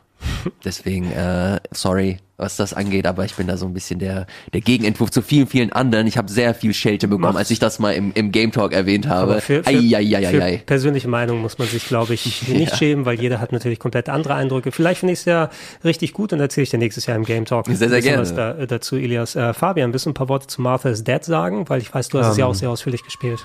Ja, es ist ein Horror-Adventure, wo man in Ego-Perspektive ähm, rumläuft, spielt in, ähm, ich glaube, Italien zur Zeit des Zweiten Weltkriegs, hat eine sehr unheimliche ähm, Story oder eine sehr unheimliche Prämisse. Es geht um eine Frau namens Martha und deren Schwester. Ich weiß jetzt nicht mehr genau, wen das betrifft, aber eine von den beiden ertrinkt am Anfang. Und dann übernimmt quasi die andere, also die Eltern kommen dann da dazu, zu dieser Szene am See. Und aus irgendeinem Grund, den ich nicht mehr weiß, ähm, nimmt die überlebende Schwester dann die Identität ihrer anderen Schwester an und sagt in dem Moment nicht, dass sie das nicht ist, sind logischerweise Zwillinge. Und die ähm, vermeintlich Gestorbene war gehörlos. Und dann lebt sie quasi weiter als ihre ähm, verstorbene gehörlose Schwester und hört natürlich auch immer, was die Eltern ähm, dann quasi reden, in der Annahme, sie bekommt das nicht mit und so. Und dann hört sie so Sachen wie, ja, dass die, die, Mutter oder der Vater, einer von den beiden, sich wünschen, dass doch die andere gestorben wäre. Oh Gott. Und sehr, sehr unangenehm. Oh Gott, oh Gott, oh Gott. Und dann läuft man da so rum und dann ähm, ist da so ein Wald um diesen Haus, um dieses Haus rum und ähm, es gibt relativ verstörende Traumsequenzen, auch wirklich krass brutale Sachen oder verstörende Sachen. Da ist, glaube ich, die PlayStation-Version auch geschnitten teilweise. Es gibt eine Szene, die ist nicht drin in der Version. So eine Verstümmelungsszene, die man da erlebt. Der Nachteil des Spiels ist ein bisschen, es sieht wirklich toll aus, ist auch erstaunlich ähm, gut vertont tatsächlich, aber ähm, sehr, sehr langsam. Also es ist viel langsam rumlaufen, Sachen anklicken und später musst du dann ähm, Bilder von Sachen äh, knipsen und dann spielen so Sachen wie Fokus und Belichtung und Blenden eine Rolle und so. Das muss man schon wollen, dann so wirklich, ich tippe so sieben, acht Stunden lang. Ich habe kurz vorm Ende leider dann aufgehört. Ähm, es ist gut, es ist ein ungewöhnliches Spiel, aber es ist eben sehr, sehr slow und es hat eine wirklich sehr einigermaßen bedrückende Atmosphäre. Ja, ich habe es auf der Liste auf jeden Fall noch drauf, habe es damals zum Launch nicht gespielt. Irgendwie, es gibt recht wenig bei Horror-Games, die mich noch irgendwie emotional mitnehmen können oder alles. Also so Grusel habe ich mich schon lange nicht mehr bei Videospielen, muss ich leider sagen, was immer früher ganz gut funktioniert mhm. hat bei mir. Und wenn ich wenigstens, wenigstens was von der Atmosphäre dann mal mitreißen kann, auch so, ich muss ein bisschen zurückdenken, was auch teilweise Storytelling-technisch äh, durchaus auch in gewagte Richtungen gegangen ist mit The Medium vor äh, einiger ah, Zeit ja. im letzten Jahr. Deshalb habe ich da auch noch dezente Bedenken. Mal gucken, was jetzt äh, Bluebird Team mit Silent Stimmt, Hill macht. Die machen ja Silent Hill. Ja, ja weil Gameplay-mechanisch war es okay, aber Storytelling-technisch war es nicht mega geil, aber da haben sie auch mal so ein paar Bereiche, sind sie hingegangen, Storytelling-technisch, die sehen nicht so Standardsblätter und alles gewesen ist. Was, was ähm, machen die denn von diesem Silent Hill-Paket? Also das Remake ich auch jetzt? fragen. Ja, also Silent Hill, die machen das Remake von Silent Hill 2 hm, okay. ähm, als Executive-Team und da habe ich wenigstens die ähm, vage Hoffnung, sie müssen die Story nicht neu schreiben. ne? ähm, deshalb äh, wird es wahrscheinlich nicht so schlecht werden, hoffe ich mal. Und äh, rein stimmungsmäßig, Bloober Team machen ja keine schlechten, schlechten Spiele per se, ähm, aber gerade wenn du dich in diesem Walking Simulator Bereich bewegst mit Gruselfaktoren. Ähm, da fand ich sowas wie ähm, Layer Sophia. Das war so Standard Gruselkabinett. Aber das ne? soll doch auch gar nicht mal so schlecht das, das war, Das war okay. Ich fand tatsächlich, wobei das weniger Horrorspiel ist, zum Teil schon wegen der Bildsprache, aber Observer, glaube ich, hieß es. Mhm. Ähm, oder Observation, ich kriege die dann immer durcheinander. Das mit Rutger Hauer, dieses Cyberpunk, Ego-Perspektiven, Adventure-Spiel mit so, das hätte ich gerne im VR gespielt, muss ich tatsächlich sagen, mhm. weil da so richtige Mindfuck-Sequenzen mit da sind. Und in der Form können das Bluebird-Team gut nach The Medium bin ich so ein bisschen skeptischer, was es angeht. Aber ja, Master's Dead werde ich mir gerne nochmal geben. Komm, wir reden über Elden Ring. Es ist im Februar rausgekommen ich sag's auch frei heraus, ich hatte meine Bedenken im Vorfeld, ob es mich dann nochmal packen will, weil ich habe schon gesagt, ich spiele keine dieser ultra harten Souls-Likes mehr, außer sie kommen noch von From Software, weil diese ganze Gameplay-Loop bringt mich nichts mehr zu scheitern bei Endgegnern, bist du da motiviert, es nochmal weiter zu probieren. Okay, jetzt hast du eine Open World, wird sowas anderes nochmal drin sein und Elden Ring hat mich so gepackt, dass einfach die Stunden dahin geflossen sind und ich fand erstaunlich, wie gut das Open World-Konzept auf Souls funktioniert hat. Ich mochte es Open World nicht bei, äh, bei Elden Ring. Shame also, dich. Shame. Moment, äh, wait, wait, wait, wait, what? Ich mochte es nicht. Ich mag es tatsächlich linear. Ähm, ich mochte halt einfach das Recycling der Bosse halt einfach nicht oder das Spoilen der Bosse, dass ich irgendwie zwischendurch irgendwie in irgendeinem Dungeon schon den Boss gemacht habe und den dann plötzlich in größerer oder doppelter Form dann nochmal wiedersehe. Das fand ich halt ein bisschen schade, weil dadurch dann halt das Besondere vorweggenommen wurde. Und ähm, ich mochte es halt einfach dieses du gehst dahin, okay, du schaffst es nicht, ja, dann musst du halt einfach den Gegner, den Boss halt einfach lesen und besser werden und nicht irgendwie, ja, ich gehe jetzt trainieren und werde einfach äh, physisch stärker und äh, besieg ihn dann. Und das naja, ist halt also du gehst ja nicht nur, du gehst ja nicht nur hin und machst stur irgendwo aufleveln, sondern du lernst ja auch mehr Skills und besiegst andere Gegner, die vielleicht dir Informationen darüber geben, wie du diesen einen Boss machen kannst. Das fand ich nämlich war tatsächlich das Geile, dass ich nicht, zugänglicher. dass ich nicht Roadblocks oder sowas habe oder mhm. sage, ey, an Radaren hänge ich jetzt hier gerade kurz wie der ist. Ich gehe mal und mache komplett anderswo in der Weg, in der Welt irgendwas und probiere mich aus, mache einen anderen Bild, mhm. teste was aus und das war wie so, so ein Augenöffner für Sachen, wo man bei Souls-Likes dann gerne festhängt. Ich habe es geliebt, diese Welt zu erkunden und äh, ich pflichte dir natürlich bei. Du merkst irgendwann, auch From Software kocht mit Videospielwasser, nennen wir es mal. Okay, du siehst, ah, okay, wir müssen die Dungeons so verteilen und wir haben nur eine begrenzte Anzahl an großen Endgegnern, die da mal in einer anderen Variante nochmal drin sind. Oder jetzt sind mal drei von denen hier drin in so einem Mini-Dungeon. Aber bis diese Erkenntnis kommt, hat es einfach super viel Fun gemacht, diese Welt zu erkunden, einfach zu sehen, wo landest du, was für Gegner hast du da und äh, teilweise das Spektakel, was da abläuft, ja. das war einfach fantastisch. Ich mochte äh, es vor allem wie viele, wie viele Magic Moments du da eigentlich hast, dass du da wirklich äh, aus komplett intrinsischer Neugier getrieben dir irgendwelche äh, Gebiete auf der Map dir ankreuzt, dahin reitest du irgendwo mit einem Fahrstuhl runterfährst und plötzlich bist du gefühlt in einem anderen Universum und hast das Gefühl, okay, ich bin das erste, ich bin der erste Mensch oder was auch immer, der hier die, die, die Schritte wagt und, und diese, und diese Gegend erkundet. Und das fand ich äh, mit so mit am beeindruckendsten, beeindruckendsten in diesem Spiel, dass du so viele interessante Facetten drin hattest, so viele geile Gebiete, so viele Gebiete, die du komplett auch ähm, äh, nicht ansteuern kannst, theoretisch, dass die du komplett verpassen kannst. Äh, komplette Bossfights, die so unfassbar episch inszeniert sind, die du theoretisch niemals sehen kannst, äh, wenn du nicht alles äh, erkundest und, und erforschst. Und dieser, dieser, ja, dieser Mut einfach, äh, Content zu entwickeln, den man theoretisch nie sieht und auch so gigantisch viel, das fand ich äh, schon sehr, sehr krass und habe ich in der Form auch noch nie äh, gesehen. Das hast du natürlich mit Breath of the Wild hast du äh, so die erste die erste Form so einer Open World gesehen, die dir nicht alles erzählt, die dir nicht mit Markern komplett alles vorschreibt, sondern dich einfach Du, du betrittst diese Welt und dann hält sich das Spiel komplett zurück, äh, theoretisch zumindest. Und dann gehst du einfach drauf los. Und wenn eine Welt so gut designt ist, dass du dich über Stunden hinweg ähm, in dieser weiter aufhalten möchtest, immer wieder neue interessante äh, Gebiete entdeckst, Gegner entdeckst, Stories entdeckst, ähm, wow, also das war wirklich äh, einfach nur von vorne bis hinten beeindruckend. Vor allem auch Du hast so viele Leute, die dieses Spiel unterschiedlich gespielt haben. Ich habe es so gespielt, dass ich nichts lesen wollte. Andere haben es komplett mit Guides gespielt. Andere wiederum wollten sich nur auf den Kampf fokussieren und alle hatten Spaß. Das fand ich echt einfach geil. Das äh, schafft, glaube ich, nicht jedes Spiel. Ja, deshalb bevorzuge ich auch die ähm, Rollenspiel-Variante der Souls Games äh, gegenüber der Action-Adventure Sekiro-Variante, weil du einfach so viel Varianz in deinem Bild und in der Art hast, als mit dem Open World mhm. nochmal äh, ergänzt wird. Äh, Fabian, wie war denn dein Erlebnis? Ja, das ist ähm, das, da muss man gar nicht drum rumreden, das ist schon das Spiel des Jahres natürlich. Ähm, das kann man, glaube ich, nicht, es gibt nichts anderes, was für mich daran gereicht hat, nicht mal annähernd. Ich habe das, glaube ich, einen Monat lang ähm, sicherlich gespielt und jeden Tag echt viel. Und ich habe in Guides teilweise reingeschaut, weil mir eben ein bisschen die Erfahrung fehlt in dieser Art von Spielen, also gerade in der Tiefe, wenn man dann sich wirklich lange damit beschäftigt.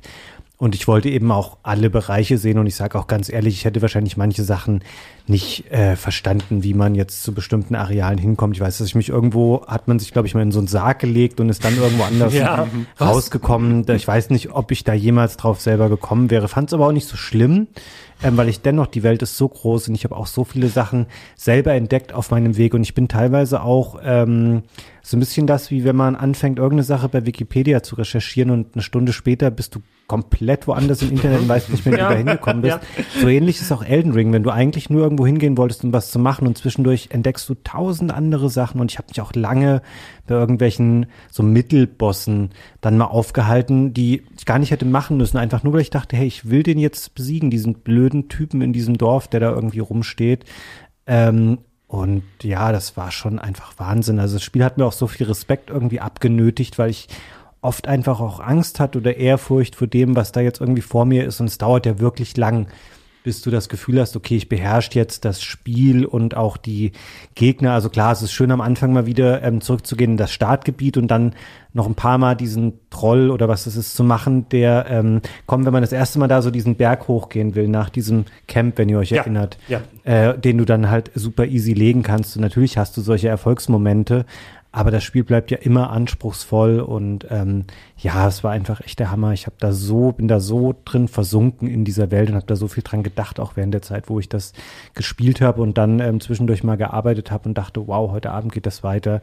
Das ist schon echt ein One-in-a-Million-Spiel auf jeden Fall. Ja, zwei Sachen, die ich da nochmal ergänzen würde. Also so grundsätzlich der George R. R. Martin-Aspekt da drin, von wegen, dass er den Hintergrund der Story und so weiter schreibt. Mhm. Du hättest Dark Souls 4 draufschreiben können, niemand hätte einen Unterschied gemerkt. Das ne? war mir auch tatsächlich erstaunlich wurscht. Die ganze Geschichte und so, pff, das war mir echt egal. Da Verstehe ich immer noch nicht ganz.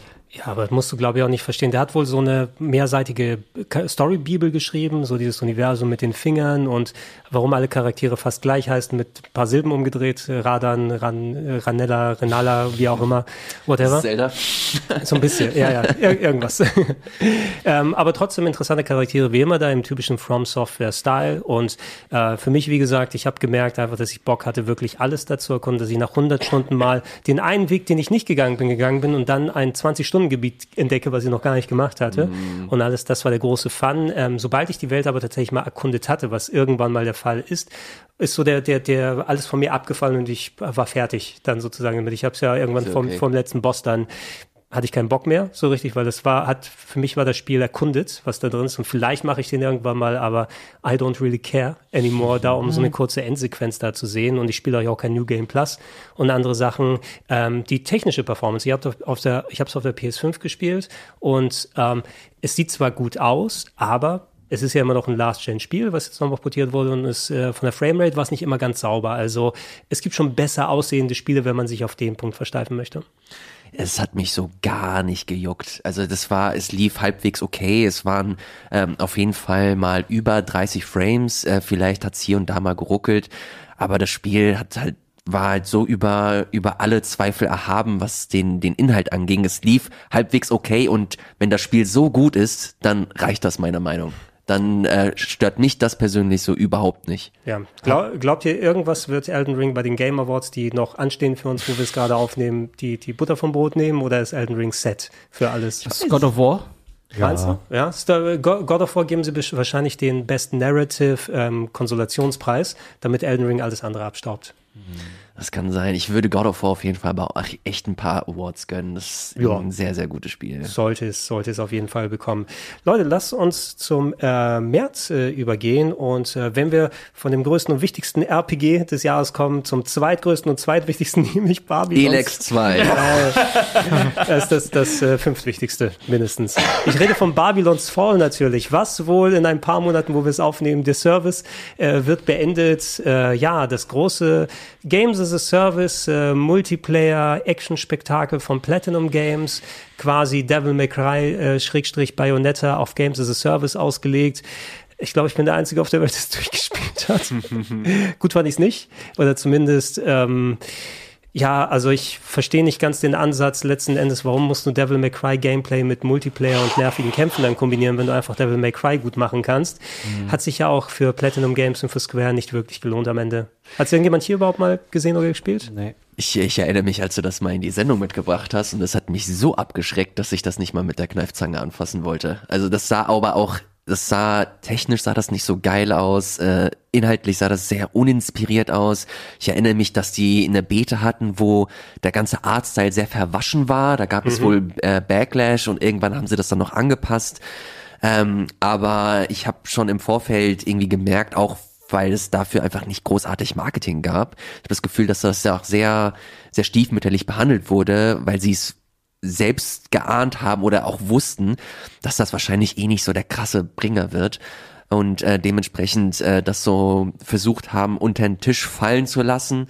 Ähm, zumindest hat es sich so angefühlt. Äh, Finde es persönlich schade, äh, weil das ein Online-Game ist, äh, das davon lebt, dass Leute mit dabei sind. Äh, kurz, also nachdem schon bekannt wurde, dass das ähm, dass das eingestellt wird, gab es noch Sales auf mhm. Steam mhm. und so, dass Leute halt irgendwie nochmal 30 Euro oder keine Ahnung wie viel gezahlt haben, nur damit sie vielleicht ein, zwei Monate später merken, oh, ich kann dieses Spiel gar nicht mehr spielen, das ich mir vor ein, zwei Monaten im Sale für 20, mhm. 30 Euro gekauft habe. Sehr, sehr weirde Geschichte insgesamt. Äh, ja, wird, glaube ich, aber auch, so, so leid es mir tut, äh, re relativ wenig Menschen werden das vermissen. Es sind, die, die Lehren müssen vernünftig daraus gezogen werden. Ähm, ich hatte es äh, in der Vorabphase gespielt, also wo noch nicht das Ding final draußen war und war auch so gut wie kaum im Multiplayer unterwegs, relativ solo auf den Servern, war eh nur in der Vor im Vorfeld so eine Handvoll Reviewer drauf. Anscheinend soll das aktuelle Erlebnis nicht viel anders sein mit den Leuten, die dann okay. auf dem Server vorhanden sind. Und ähm, ich glaube, da liegt ein grundlegendes äh, Fundament drunter, was einem Spaß machen könnte, weil Platinum Games können können so Character Action, die können Bayonetta oder Devil May Cry. Aber ähm, wenn du das mit Games as a Service verbindest, mit äh, Gegner-Spawns ohne Ende, mit anstrengenden Geschichten, ähm, ich habe selten ein Spiel gehabt, wo mir die Hände so enorm wehgetan haben danach, ne? wo ich mich dann durch manche Bosse und alles da durchgearbeitet habe und der Zwang eben immer wieder die gleichen Missionen zu machen, um dann mit anderen Leuten Loot dir zu holen, die du auch äh, erst nach dem Ende des Levels sehen kannst, ob du was Vernünftiges bekommen hast oder nicht, damit nicht alle anhalten und neue Items equippen. Also da sind fundamental ein paar Sachen Vorfeld. Wir machen das, weil wir jetzt ein, äh, weil wir jetzt ein Games as a Service Game machen, aber wir wissen noch nicht, gar nicht so richtig, wie es dann vernünftig ankommen wird. Und äh, wenn es funktioniert hätte von mir aus gerne, ich würde eher sowas spielen, als jetzt ein Destiny oder sowas überhaupt nicht mein Genre ist. Mhm. Also wenn Games as a Service wahrscheinlich eher das in, dich, in die Richtung, aber Babylons voll ist es nicht gewesen. Ach, gab es letztes Jahr nicht auch noch irgendwas Godfall, God Eater? Äh, Godfall war das Launch PS5 Game ja, damals, ja. Ne? was jetzt nochmal auf anderen Plattformen rausgekommen ist. Habe ich mir aber auch nicht angeschaut. Aber das geht ja in die gleiche Richtung, oder? Das ist ja so ein Loot-Schnetzler. Das ist von wegen Fall auch wieder, ne? äh, aus dem Fall-Universum. Fallout, Godfall, Babylons Fall. Titanfall. Titanfall. äh, Leute, Gran Turismo 7 der einigermaßen Backlash bekommen, ja, dafür, dass so lange Zeit darauf gewartet wurde. Und Gran Turismo 7 hat natürlich rein, was das optische und Fahrgefühl angeht, da freuen sich Leute immer auf das neue Gran Turismo. Aber diese komische, äh, kannst du es DLC-Politik nennen? Wie war das, dass die da komisch das gemacht haben mit den Autos, die du holen kannst oder was du da in Echtgeld bezahlst? Kann sich noch jemand dran erinnern? Ich erinnere mich auf jeden Fall, dass es sehr große Kritik gab bezüglich der äh, Preise dass du da äh, verhältnismäßig wenig äh, Geld bekommen hast oder Geld dir erspielen konntest. Äh, es war darauf ausgelegt, dass du halt so exorbitant grinden musstest, dass du die krassen oder die hochwertigen Autos dir halt letztlich einfach kaufen musstest. Ähm, und das war, das war so der Punkt, wo sich sehr viele Leute einfach verarscht gefühlt haben, dass diese ganze DLC-Politik so stark in das Gameplay eingegriffen haben, dass das letztlich einfach nur Pay-to-Win-Scheiße war. Mhm. Und das ist für ein Spiel, dass du für mittlerweile ja 80 Euro äh, dir äh, für die PlayStation äh, 5, ich glaube auch, kam es für die PlayStation 4 raus? Das muss ich äh, gleich mal. Ja, oh, PlayStation doch, 4 ja, sehe ja. ich hier gerade. Äh, dass, das, dass du 80 Tacken irgendwie zahlen musst für die Nummer dann nochmal, äh, das äh, war schon sehr, sehr schäbig. Sie haben zwar angekündigt damals noch, dass sie das auf jeden Fall nochmal anpassen werden und das anpassen werden. Ich persönlich äh, bin kein Gran Turismo-Spieler, deswegen äh, kann ich dir jetzt nicht sagen, ob da sich großartig was verbessert hat, aber so die Grundproblematik, die war schon sehr, sehr, also an, angesichts des, des Preises äh, sehr schwach. Ja, ähm, seit jeher bin ich sowieso grundsätzlich mit Gran Turismo ein kleines bisschen auf dem Kriegsfuß, weil ich mag Rennspiele sehr gerne, aber ich bin eben Arcade Racer Fan. Ja, gib mir ein Auto, zeig mir, wie man vernünftig driften kann, dass ich möglichst nicht auf die Bremse muss mhm. ähm, und lass mich einfach ähm, paar Rennen machen, Spaß haben dabei. Und Gran Turismo, auch beim Siebener war es so, du fängst es an, hier kriegst du die kleine Nuckelpinne und mhm. fahr da mal im Kreis mit 50 km/h ähm, und mach das 17 Mal, bis du dann genug Credits hast, um dir was anderes zu kaufen. Macht mir persönlich leider keinen Spaß. Gib mir da einen Arcade-Modus, lass mich die ganz schnellen Boliden mal haben und lass mich mal drüber jagen ja. oder so. Weil ich, ähm, ich habe ja seit einigen Jahren tatsächlich wieder den Motorsport für mich entdeckt und gucke ja wieder Formel 1 sehr ausführlich und dann schwappt das Interesse so ein bisschen über. Und ich habe tatsächlich in diesem Jahr auch mal so ein Online Gran Turismo 7 äh, Wettrennen mal gesehen. Ähm, da gibt es ja auch viele Online-Ligen, die das mittlerweile machen. Und ähm, die, die da erfahren, sind da drin und äh, mit dem Realismusgrad, den du teilweise einstellen kannst, das war mega spannend, dazu zu schauen alleine, aber leider zum Spielen für mich dementsprechend nicht. Und äh, deshalb vielleicht für solche Leute wie mich, die dann keinen Ridge Racer mehr bekommen, macht man einen Arcade-Modus wieder rein. Das finde ich persönlich war, ganz nett. War Gran Turismo 7 nicht auch das Spiel, wo du einen Barista-Typen hattest? Ja, du, du wenn du Was? anfängst, äh, kannst du verschiedene, ja, du hast wie so eine Map, wo du auf verschiedene Locations hingehen kannst und dann sie so, da ist der Autohändler, wo du dir für Credits Autos kaufen kannst und da ist dein Café, wo dein Barista mit dir spricht, der dir Empfehlungen für Autokäufe gibt, weil er ist ein cooler Autobarista. Mhm. Oh, gesprochen von Gunnar, Gunnar Krupp. ja. Das ist ja fantastisch. Von Dollar Krupp. Äh, Dollar. Nee, oder wie, wie, wie war das? Das war bei Test Drive damals beim Dreh, oder Fabian? Da war doch der reiche Gunnar Krupp, glaube ich, damals zu Game One-Zeiten. Ja, mit der Zigarre und den Geldscheinen und ja. so. Damals war es ein Gimmick, heute ist es, heute ist Realität. Leute, gehen wir rüber zu, na gut, wir haben noch ein anderes Spiel davor, wenn wir schon bei Rennspielen sind, Chocobo GP, können wir damit reinschmeißen, schmeißen, eine ziemlich große Enttäuschung, ne? Jetzt lässt du Triangle Strategy aus? Ich würde es im Nachhinein dann nochmal machen, weil wir gerade bei Rennspielen drin sind und weil wir die, diese Combo machen können. Trial Strategy kommt dann im Anschluss, aber für mhm. Chocobo GP müssen wir auch nicht allzu lange besprechen, habe ich das Gefühl. Ähm, ich habe das gespielt, ich habe sogar relativ viel gespielt, weil ich damals ähm, in einem kurzen Urlaub war und da hatte ich das auf der Switch mit dabei und an sich war das Spiel nicht verkehrt. Ne? Das hatte ähm, einen Story-Modus, das mag ich ja mal ganz gern. Ähm, seit Diddy Kong-Zeiten und Mario Kart hat das ja leider nie. Den hat man aber relativ schnell durchgespielt und ansonsten hat's alles, was man sonst auch so haben will, also Grand Prix und Time Trials und irgendwie so eine Art Battle Royale äh, Online-Modus, wo man quasi mehrere Rennen hintereinander fährt und da immer sich vorne platzieren muss, um weiterzukommen.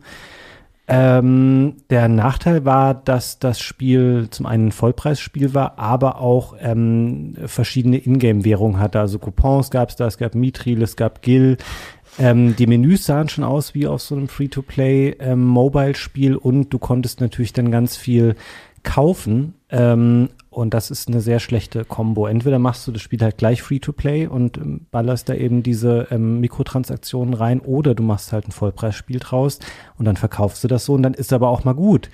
Ähm, und naja, das ist halt wirklich sehr schade und es fiel dann auch damit zusammen, dass, glaube ich, äh, ein paar Tage später ähm, ging das mit dem Mario Kart DLC mhm. los. Das heißt, da gab es dann ähm, neue Strecken für Mario Kart 8 und das hatten natürlich schon eine Menge Leute und ich glaube, dass das dem Chocobo ähm, Grand Prix sehr geschadet hat, weil an sich war das eine coole coole Idee, das war auch gut gemacht, es war auch technisch gut und es hat auch spielerisch funktioniert und Spaß gemacht, aber das ganze Konzept ähm, der, der Monetarisierung des Spiels, das war schon sehr, sehr unglücklich tatsächlich. Ja, sehr schade, ne? weil so Alternativen zu Mario Kart sind immer, sind immer cool und ansonsten kriegen wir ja nur Garfield und die Schlümpfe.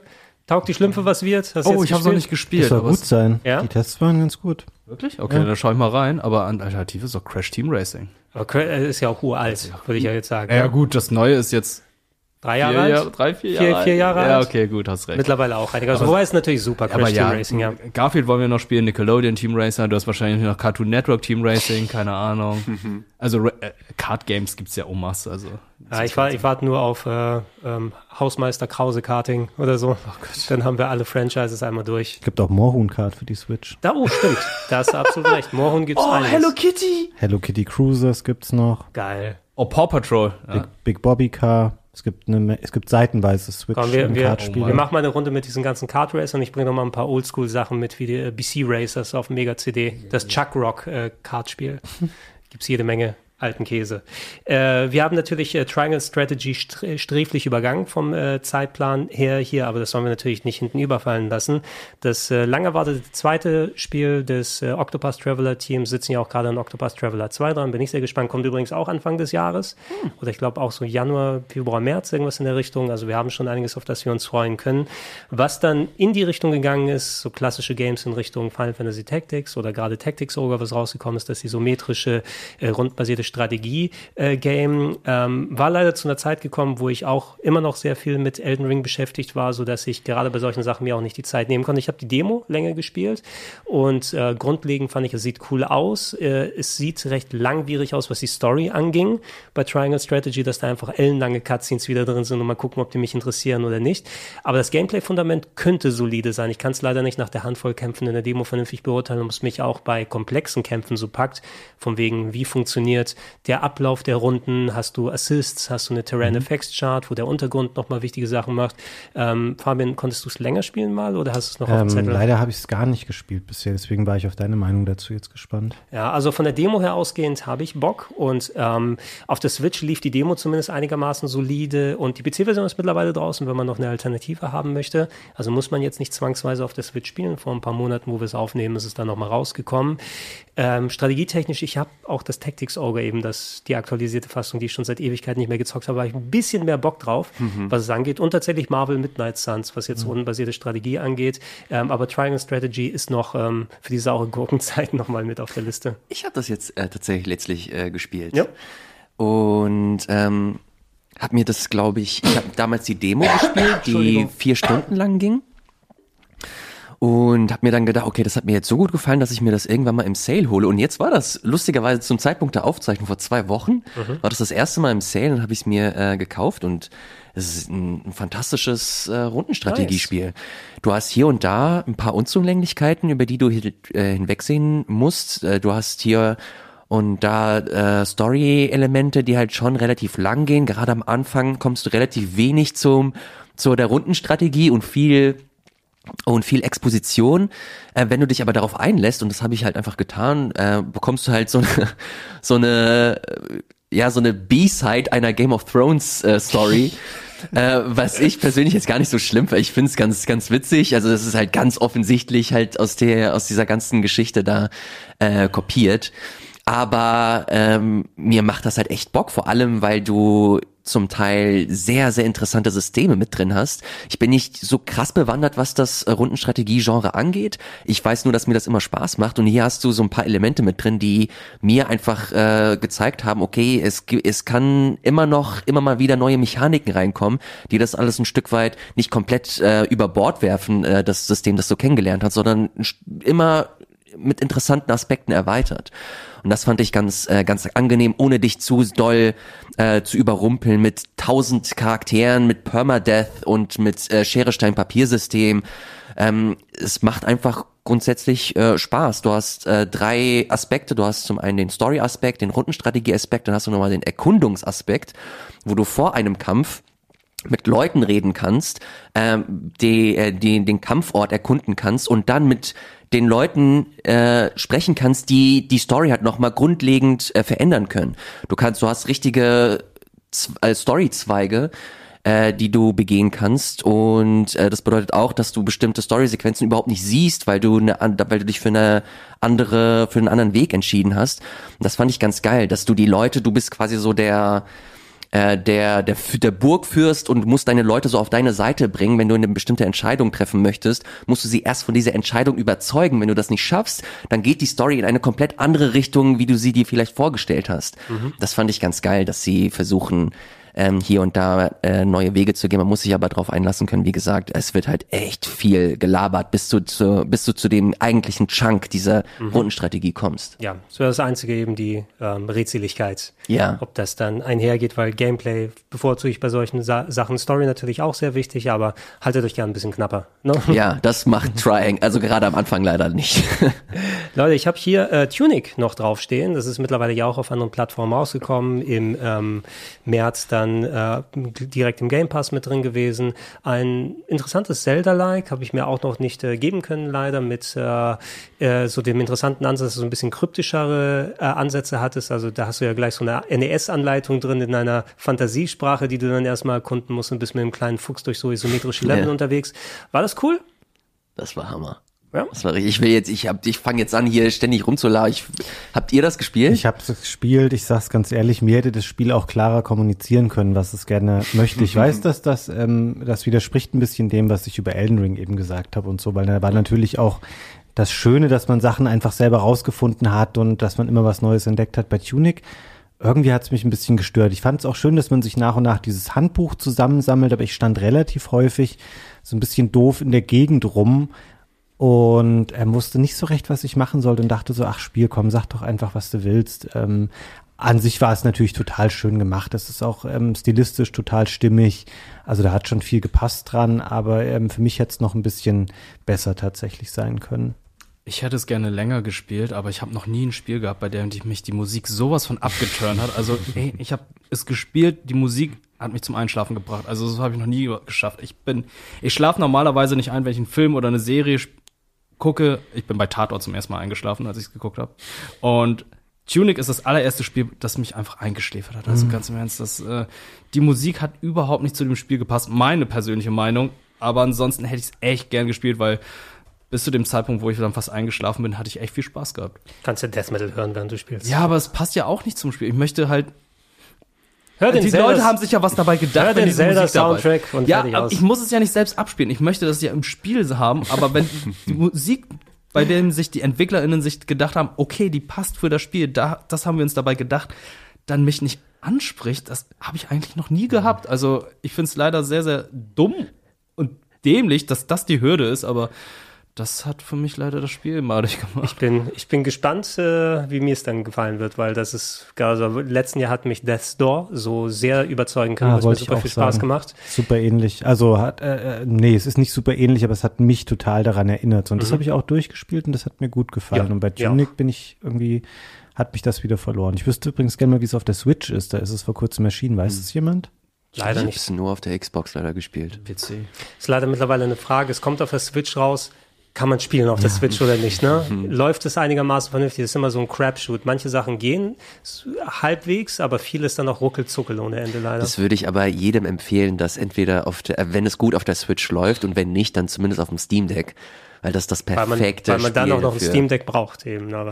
Ne? Mittlerweile kriegst du dir hinterhergeworfen und wir kriegen noch alle zwei Minuten bei den Game Awards jetzt ein Steam Deck verlost. Hast du gerade gesagt, hinterhergeworfen, das kostet schon noch 600 Ja. Euro. Nee, nee, ja klar, aber ich meine jetzt, du kriegst die jetzt mittlerweile mit Ja. damit. Ja, ja klar, falsch ausgedrückt, aber äh, du kannst sie mittlerweile bestellen. Vorher war es ja so Wartezeit sechs Monate oder stimmt. so und äh, das ist ja mittlerweile vorbei. Aber habt ihr nicht das Gefühl jetzt mittlerweile, dass wir an einem Punkt sind, wo man schon sagt, nee, jetzt brauche ich es auch nicht mehr kaufen, weil im März oder so wird Valve ein neues ankündigen und dann ist das Ding auf einen Schlag super unattraktiv? Ich bin genau in, an diesem Punkt. ich auch, also ich, ich hätte richtig Bock drauf. Ähm, und hab mir immer mal wieder angehört, du hast es ja mittlerweile, du hast es, weiß gar nicht, ob du es hast, äh, Fabian. Ich habe es einmal gekauft und habe es direkt zum, als ich es bekommen habe, dann gleich weiterverkauft zum normalen Preis an äh, jemanden aus meiner Family und habe es dann nochmal bestellt später und habe dann die Bestellung wieder storniert, weil ich dachte, nee, komm, ich brauche jetzt nicht noch ein Gerät, auf dem ich letzten Endes dann wieder versuche, verschiedene andere Systeme zu emulieren und dann total rumfrickel, aber gar nicht wirklich damit spiele. Und dann war ich eben auch, wie äh, das ist noch nicht so lange her, dass ich das gemacht habe, wo ich dann dachte, na gut, die Technik, diese Ryzen-Technik da drin, die war damals halt, also natürlich für eine Handheld-Konsole super, aber auch nicht brandneu. Und naja, jetzt bestelle ich's und dann ist wirklich so im Frühjahr sagen die, hier kommt ein neues Gerät, kostet dann vielleicht, weiß ich nicht, 80 Euro mehr oder so, aber die Technik ist halt viel geiler, weil das wird hier definitiv so sein. Wer hat ja schon mal gesagt, das ist ein Modul, oder nicht modular, aber das wird Updates für diese ähm, Systeme geben. Und jetzt kann ich, glaube ich, auch das noch aussitzen bis dahin. Ich, also ich spiele es punktuell immer wieder mal. Ich äh, erwische mich, oh, ich lade es mal wieder auf und dann habe ich tatsächlich ein paar Tage, wo ich dann zocke, wobei weniger auf Reisen, weil es ist immer noch ein Tacken größer als die Switch und möchtest du das in deiner Tasche immer dabei haben und alles. Ja, das ist ein also richtiger Klotz. trotzdem noch ein Invest, den du gehen musst. Ähm, und äh, technisch könnte es besser sein tatsächlich, auch wenn sie das limitieren mit der Auflösung und allem drum und dran. Aber die Sachen, die mich dann eher stören, ist sowas, dass die Batterielaufzeit nicht allzu lang ist und die Lautstärke und Wärmeentwicklung. Ne? Also dass man ich bin einfach super empfindlich, was so Lüfter und anderen Scheiß angeht. Ne? Und wenn du dann irgendwie so ein aufwendiges Spiel spielst, was eh dann hin und her zuckelt, weil dann das Steam Deck nicht mitkommt, wenn du wirklich dann große, aufwendige Spiele zocken möchtest und dann das auch noch rührt wie ein Hirsch, dann ist es irgendwie nicht mein Verständnis von einem Handheld-Erlebnis. Wie ist, wie ist es bei dir, Wirt? Äh, spielst du das noch? Also hast, äh, nu- nutzt du es regelmäßig? Ich im Moment gerade nicht, aber ich habe sehr viel Domekeeper zum Beispiel drauf gespielt. Nice, Und, ja, äh, gutes Spiel. Ey, das ist, ist bizarr. Eigentlich müsste ich ja AAA-Titel drauf spielen, weil ja die, äh, die Konsole darauf ausgelegt ist und es auch kann. Aber diese kleinen Titel, so diese ganzen Indie-Titel, die sonst auf der Switch auch erscheinen und nicht so gut laufen oder gar nicht erscheinen wie Don't Peeper, spiele ich super gerne auf meinem Steam Deck und jetzt mit Crisis Core vor der Tür. Es werde ich, läuft, lief gut auf dem Steam Deck. ich werde es definitiv auf dem Steam Deck spielen, weil ich hatte es ja vorher auf der PSP gespielt und jetzt nochmal äh, ein hochaufgelöst und neue Optik. Das, das ist halt so Ja. mein Nostalgieherz, was da doch noch ein bisschen mitschlägt. Als hier Triangle Strategy im Sale war, habe ich auch, ähm, oh, wie heißt dieses Speedrun-Spiel nochmal? Das Indie-Speedrun-Spiel mit den Karten. Ah, Neon White. Neon White, ja. Das, das gab's auch für 15 Euro oder so. Dachte ich mir, oh nee, Mann, ich will's lieber auf dem Steam Deck spielen. Ich glaube, das läuft dann nochmal ein bisschen geiler und runder.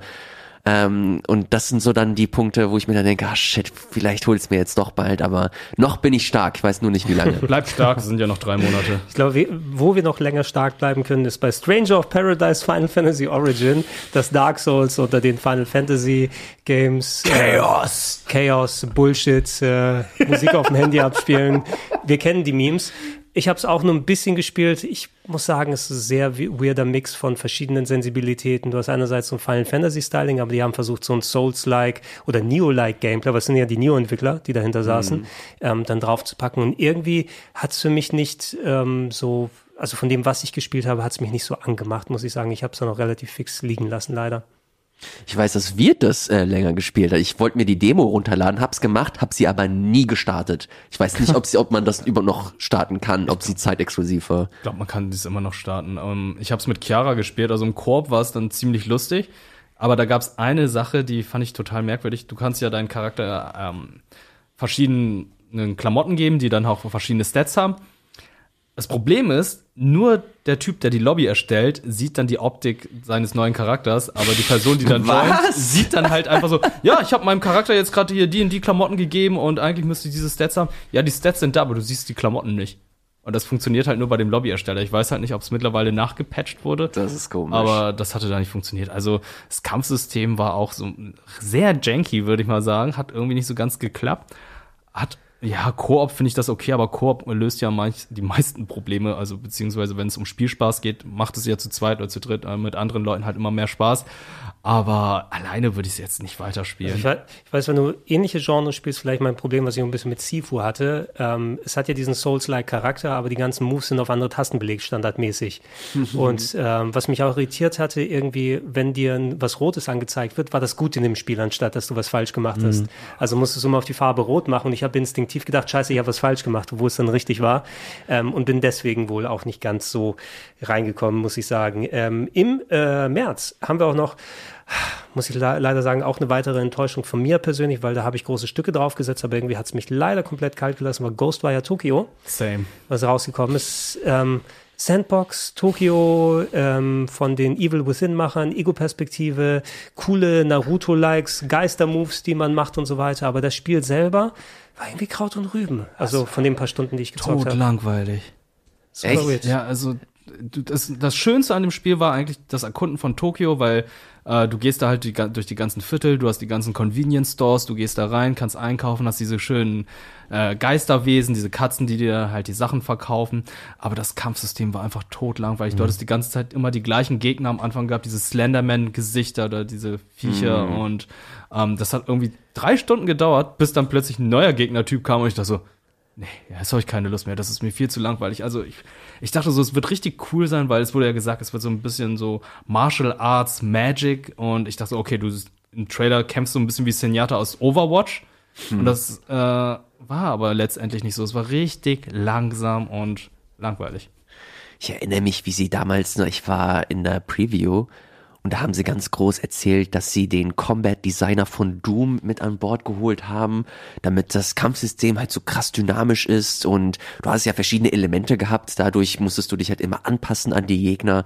Ähm, war aber dann doch letztlich so ein bisschen über, ich habe es nie gespielt, ähm, war aber überrascht und auch ein bisschen traurig, weil ich schon Bock drauf hatte. Also es ja. war, es mhm. sah durchaus ähm, vielversprechend aus. Vor allem optisch fand ich es ganz interessant mit den ganzen Yokai und so weiter, aber ähm, ja, wenn man sich da so ein bisschen Gameplay zu anguckt, dann sieht das dann doch letztlich aus wie so ein generisches Open-World-Ding mit äh, Tokyo-Scenery. Vielleicht ist es so ein, so ein Late Bloomer, irgendwann lege ich es mal ein und auf einmal macht es klack und dann habe ich so Bock drauf, aber nach so viel den Games, wo ich mich bewege, wo du so viel in Tokio unterwegs warst. Hey, schon wieder Shibuya. Ne? Ist so, mhm. ich glaube, du, du, hast 500 Mal Shibuya gehabt in Spielen gehabt bisher. Mhm. Aber das hier mal in der realistischen Grafik. Sonst hast du ja immer so Anime ja, und äh, Cartoon-Optik und das hier ist jetzt mal richtig schöne Optik gewesen und äh, ja, mal wieder bei Nacht und Regen. Das ist ja das, wo mal, man mal wieder, Tokio mal darstellen möchte. Als Traversal war einfach langweilig und viel zu langsam. Also ganz im Ernst, du reist, du sollst da schnell durch äh, Tokio reisen, aber bist mega langsam unterwegs. Das hat äh, auch nicht funktioniert. Aber äh, Tommy Morgenstern, ne, also die Stimme von Son Goku, Thor und Norm Reedus etc. Hat er, hat er auch geschrien? Äh, leider nicht geschrien, aber er war zumindest in der deutschen Version der Sprecher. Äh, hat das Spiel aber trotzdem nicht besser gemacht. Ja, komm, lass uns doch mal von dem Spiel, was zeitgleich erschienen ist, reden und äh, das wir alle gut gefunden haben, nämlich Kirby und das vergessene Land ja. auf der Nintendo Switch. Kirby ist dein Auto. 90 Prozent. jetzt Game will ich mal Fabians Meinung zu hören, das find, interessiert mich. Ich habe das nicht ähm, durchgespielt, es ist mir jetzt gerade wieder eingefallen, dass das Spiel existierte, nachdem ich es hier auf der Liste gelesen habe. Ich fand es eigentlich gut. Ähm, ich war froh drum, dass es kein richtiges Open-World-Spiel war, was ja zeitlang ähm, oder zeitweise mal vermutet wurde vor Release, sondern dass es auch nur so kleine offenere Areale waren, weil ich sonst wieder eine echte Technikkatastrophe befürchtet hätte. Ähm, ich fand es total so nett und unterhaltsam, so ein bisschen so der Kirby-Fluch, dass es einigermaßen belanglos auch war. Also es hat kaum richtige Herausforderungen gehabt. Ähm, und ich fand auch einige von den Verwandlungen nicht so doll, muss ich sagen. Also das mit den Autos und so und diese Riesenverwandlungen, das war mir irgendwie ein bisschen zu drüber. Ich bin eher bei den Kirby 2D-Spielen. Finde, das ist nett, aber ähm, das ist halt schon noch sehr weit weg als 3D-Plattformer von den äh, 3D-Mario-Spielen zum Beispiel. Also mich hat ähm, mir hat es gefallen, aber es hat mich nicht komplett vom Hocker gehauen. Ich werde es aber nochmal zu Ende spielen, jetzt glaube ich so um die Feiertage rum. Elias, äh, geschockter Ausdruck. Ich weiß nicht, ob man es gehört hat im Podcast, aber die, die Augen sind weit aufgegangen. Die Verwandlungsmöglichkeiten haben dir ja sehr gut gefallen. Ich, ich, Elias, ne? ich liebe dieses Spiel von vorne bis hinten. Ja? Ja, ich mochte das äh, so unfassbar gerne. Auch äh, fand, ich fand es jetzt nicht schlimm, dass es nicht großartig anspruchsvoll war. Es war kein Kirby-Spiel, das ich jemals gespielt habe ich mochte das ganz gerne, dass das Spiel halt so einfach so ein Vibe hatte. Es hatte so eine, eine Atmosphäre, wo du halt einfach Lust hattest, dich in dieser zu, in dieser fallen zu lassen. Ich erinnere mich an dieser, in dieser Schneewelt, wo du halt wirklich einfach einmal so krasse Musik einfach bekommst, die einfach viel zu, viel zu schön und heftig ist für so ein Kirby-Spiel. Ähm, und dann hast du halt deine, deine drei, deine drei Ziele, die du von vornherein nicht irgendwie angezeigt, oder waren es fünf? Auf jeden Fall hast du da Ziele, die du nicht sofort angezeigt bekommst und äh, die dich dazu äh, motivieren sollen, diese Spielwelt zu erkunden. Und da hast du halt auch wirklich, auch wenn es jetzt keine Open World ist, hast du halt echt schöne äh, Ecken da gehabt, die dich dazu motiviert haben, halt zu erforschen und zu schauen, okay, wo kann man hier noch lang? Und dann nochmal zu sehen, okay, zack, alles klar, ich habe es hier tatsächlich geschafft, weil ich einfach äh, neugierig war und äh, die Checkliste dann quasi äh, machen konnte. Das war echt, das waren richtig schöne Momente, auch was so die Verwandlung angeht. Da hast du gerade am Ende äh, sehr, sehr abgefahrenen Kram, der dich hier und da auch ein Stück weit überraschen kann. Es spielt sich unheimlich schön. Das ist für mich äh, mit, also definitiv Top 3 Game des äh, Spiel des Jahres für mich absolutes äh, Brett, und was allem, Nintendo da abgeliefert hat. Es ist sehr anspruchsvoll noch gegen Ende. Also du meintest jetzt ja, die Kämpfe, die wären jetzt nicht so anspruchsvoll gewesen. Ich fand, gegen Ende waren die Kämpfe auch richtig knackig tatsächlich. Also, ja gut, wie gesagt, ich bin noch nicht durch. Komm mal zum kommt Endboss. das dann noch. Alter, ich der war Endboss. so überrascht, wie schwierig oh, okay. das Spiel gegen Ende wurde. Also ich habe mit Denson darüber gesprochen. Er meinte so, er versucht jetzt alle Ch Challenges zu machen. Er meinte so, er kriegt das einfach nicht hin, weil das Spiel so schwierig ist. Also ja, das, End, kriegt das, nicht das Endgame ist auf jeden Fall ähm, nochmal was ganz, ganz anderes, äh, was den Schwierigkeitsgrad angeht. Aber also unabhängig mal vom Schwierigkeitsgrad, das Ende ist einfach nur crazy. Es ist einfach total. Ey, nix spoilern. Nee, es, wir spoilern nichts, aber es ist einfach mindblowing. Es ist einfach nur also, weird und so, als ob du so einen Final Fantasy God Charakter irgendwie da äh, bekämpfen äh, musst. Ja, nicht bekämpfen. Das gesamte, das gesamte Ende ist halt einfach so, okay, das habe ich jetzt alles nicht kommen ja, sehen, ja. weil alles ist so kunterbunt und plötzlich wird es dann so, okay, jetzt wird's ganz schön düster, was hier passiert. Natürlich, Kirby schon seit langem gegen Ende hin bei vielen Spielen ist es mehr Cthulhu statt Kirby. Mhm.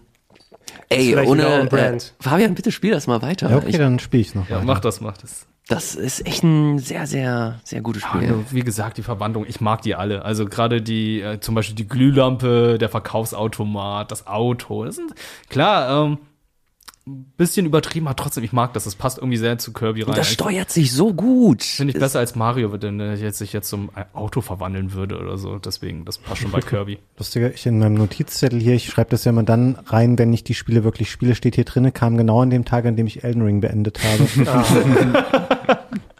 genau ein Eigentlich Monat. gutes. Ein, schöner, ein perfektes Kontrastspiel ja. natürlich. Ja, absolut eigentlich total nice. Äh, ja, ich warte noch auf den Sale. Hast du noch gar nicht gespielt? Boah, also nur die, nur die Demo. Es, kaufst es halt nie, weil es gibt ja nie Sales bei Nintendo. Äh, Sale bedeutet statt 60 Euro 40 Euro. Das ist, das ist Nintendo. Aber ey, wenn du das für 40 Euro bekommst, das ist es auf jeden Fall wert. Ja, ich glaube, Ohne Scheiß. Ich glaube, das wäre dann auch meine Grenze. Ähm, Würde ich mir dann holen, wenn es dann soweit ist. Nintendo Choices. Bra bra brauchst du nicht mehr. Brauchst du nicht mehr. Nintendo verkauft das auch so alles. Mhm. Aber schön wäre es wieder und du musst nicht mehr diese hässlichen Platinum-Verpackungen, die ins Regal stellen bei den digitalen Games mittlerweile. So wie früher. Ähm, checken wir kurz den April aus. Das ist äh, überschaubar dort. Viel nochmal Neuauflagen. Es gab äh, Chrono Cross in der Radical Dreamers Edition. Ähm, ein nicht so super aufwendiges Remaster mit, äh, was auf der PSX geruckelt hat, ruckelt auch in den Neuauflagen und alles schön mit einem Filter hochgejagt, die Renderhintergründe. Kann man sich geben, weil es ein cooles Spiel ist, aber ähm, wäre vielleicht hier und da ein bisschen mehr gegangen. Hat jemand hier House of the Dead Remake mal gespielt? Weil endlich ist es offiziell rausgekommen, während das Original immer noch indiziert ist, deshalb reden wir nicht drüber. Aber die Neuauflage mit, äh, ich glaube, vom gleichen Team, das das Panzer Dragoon Remake gemacht hat, also ein Sega-Klassiker, der nochmal neu aufgelegt wird, aber mit ein bisschen, sagen wir nicht mehr, High-Budget-Optik und äh, keine, keine Lightgun für die Switch. Also du musst entweder ähm, hier das Steuerkreuz verwenden oder mit den Joy-Cons Bewegungssteuerung machen, was einigermaßen ging. Äh, war nett, aber auch nicht der Weisheit letzter Schluss. Ich kann dir leider dazu überhaupt nichts sagen. Brauchst Ich, kann, ich kenne weder das. Original noch das Remake. Ja, du kannst was aber zu äh, Third Sentinels sagen, auch wenn es ein älteres Spiel ist, aber ich weiß, du hast ja den Switch-Port jetzt hier gespielt. Äh, Elias, hast du es durch mittlerweile oder hast du es irgendwann liegen lassen? Äh, ich habe nicht den Switch-Port gespielt, die PS4-Fassung. Ach, die hab ich, PS4-Fassung äh, war es. damals Okay, ich hatte ja. Switch jetzt hier notiert, aber die PS4-Fassung ist ja auch irgendwie ähm, später rausgekommen. Ja, genau. Nee, doch nicht. Ich habe es auf der PS4 damals gespielt. Also du hast es nachgeholt auf der PS4. Ich habe das auf der PS4 nachgeholt. Okay. Die Switch-Version ist dann ähm, irgendwann Monate später äh, äh, nachgekommen. Mhm. Ähm, Did you like it? Ich fand das echt gut. Es war natürlich irgendwann komplett absurd und ich bin nicht mehr hinterhergekommen. Äh, du hast 13 verschiedene äh, Figuren, Charaktere mit jeweils ihren eigenen Geschichten, die auch äh, miteinander verwoben sind. Äh, du hast sehr viele, sehr viele mediale Referenzen zu Neon Genesis Evangelion bis hin zu irgendwelchen, bis hin zu, äh, wie heißt der andere äh, krasse Anime, der Ghost in the Shell. Ähm, so und dann hast du noch äh, Referenzen zu den äh, 70er und 80er Kino. Äh, so viele so viele Querverweise drin die auch aufgegriffen werden in der Story und daraus so ein eigenes weirdes komisches Werk wird. Ähm, fand ich persönlich unheimlich spannend weil du weil da zwei sehr starke Kontraste aufeinander getroffen sind. Du hast zum einen so eine äh, ja Echtzeitstrategie schon fast äh, und dann noch diese Visual Novel-eske äh, Momente, äh, wo dir halt primär eine Story erzählt wird. Ähm, fand den Style halt Hammer. Kommt das von Vanillaware? Ist das, ist Ja. das der richtige? Ja. ja. George Kamitami, glaube ich, ist der Name. Ja, ja, der, die, der, der Style sah unheimlich und sieht immer noch unheimlich toll aus. Man muss sich so ein bisschen drauf einlassen, weil es hier und dann dann doch ein bisschen zu japanisch ist. Weil, äh, dezent, dezent Fanservice hier und da mal. Wesentlich weniger als noch bei Dragon's Crown, aber Deutlich weniger, ja, aber ähm, Frank's Crown, I remember. ist nicht kom ist nicht komplett frei davon. Ich finde, es ist ein unheimlich spannendes Spiel, wenn man so wenn man so richtig nerdy unterwegs ist und wirklich so richtig Bock auf Animes hat, äh, sich gefühlt jeden Kinofilm angeguckt hat, dann ist das ein Spiel, das man sich auf jeden Fall mal allein aus diesen Gründen mal anschauen sollte, weil es sehr sehr spannende Sachen mit diesen mit diesen Medien halt macht. Ja, ich habe es anderswo schon gesagt oder in den anderen Podcasts von meinem Game Talk. Zum Release war es mein Game of the Year. Soll ich das auf der, würde man das auf der Switch spielen? Ja, auf jeden Fall. Also wenn, dann auf der Switch, weil du halt sehr viel lesen musst, äh, sehr viel einfach nur links und rechts gehen, also sehr langsam. Ah, ich weiß aber nicht, wie die Performance auf der Switch ist von den äh, Action-Leveln. Oh ja, also das der, müsste- du, du, du hast äh, Echtzeitstrategie zwischendurch, was das Gameplay-Element ist. Und das war auf der PS4 schon teilweise enorm rucklig gegen Ende hin, wenn du massive Art von Einheiten hast. Und ich könnte mir auch vorstellen, dass auf dem kleinen Switch-Screen für unterwegs das zu kleinteilig ist in gewissen Teilen. Das müsste man tatsächlich checken, aber was die, den, den Story-Aspekt, der ist perfekt für Ja. die Switch. Ja, das stimmt. Ähm, bevor wir jetzt noch im April noch weiterspringen, ich weiß nicht genau, ähm, die Game Informer Liste in dem Monat ist nicht so super vollständig. Ne? Da ist zum Beispiel ja Stimmt, auch fehlt da noch, erst, ja. da fehlen ein paar Spiele im April. Ähm, Anfang des Monats, am 5.4. ist nämlich auch Lego Star Wars, die Skywalker-Saga rausgekommen. Oh, ja. Hat es jemand gespielt? Ich kann einmal kurz von meiner Seite aus sagen, ich fand das erstaunlich spaßig. Ich war ja viele Jahre großer Kritiker dieser Lego-Spiele, weil ich musste die ähm, zu, Anfangs meiner Redakt äh, zu Anfang meiner Redakteurszeit immer testen. Und ich war irgendwann dieses Schema so leid, weil die natürlich immer das gleiche waren in einem anderen Grafikpaket. Aber hier, ähm, das spielt sich relativ flott, da ist super viel Umfang drin, es ist ein bisschen anspruchsvoller, das Ballern macht mehr Spaß. Ähm, fand es wirklich schön gemacht und finde, also jetzt glaube ich auch gerade neu im Game Pass, während wir das hier aufnehmen, das ist ein also es ist wahrscheinlich mit das Beste dieser ganzen äh, Lego-Spiele nach dieser Telltale-Formel. Das kann man auf jeden Fall mal zocken, wenn man einigermaßen Zugang zu ähm, Star Wars als Thema hat. Ja, ähm, kann ich zustimmen. Ich habe es auch ein bisschen gespielt. Ähm, Traveler's Tale war es, glaube ich. Nicht Telltale. Äh, sorry, ja, Traveler's Tales. Ähm, hat mir auch sehr viel Spaß gemacht. Optisch war es auch ein Brett. Also ich war auch überrascht, wie gut es ausgesehen hat.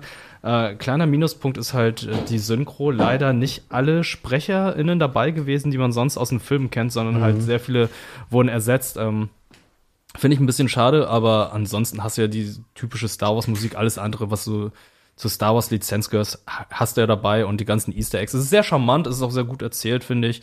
Äh, diese ganzen, äh, ja, die ganze Star Wars Saga jetzt nochmal neu erzählt und sehr umfangreich, ja. wenn es geht ja wirklich die komplette Skywalker-Saga. Es sind ja wirklich neun Filme, die dann da nochmal erzählt werden.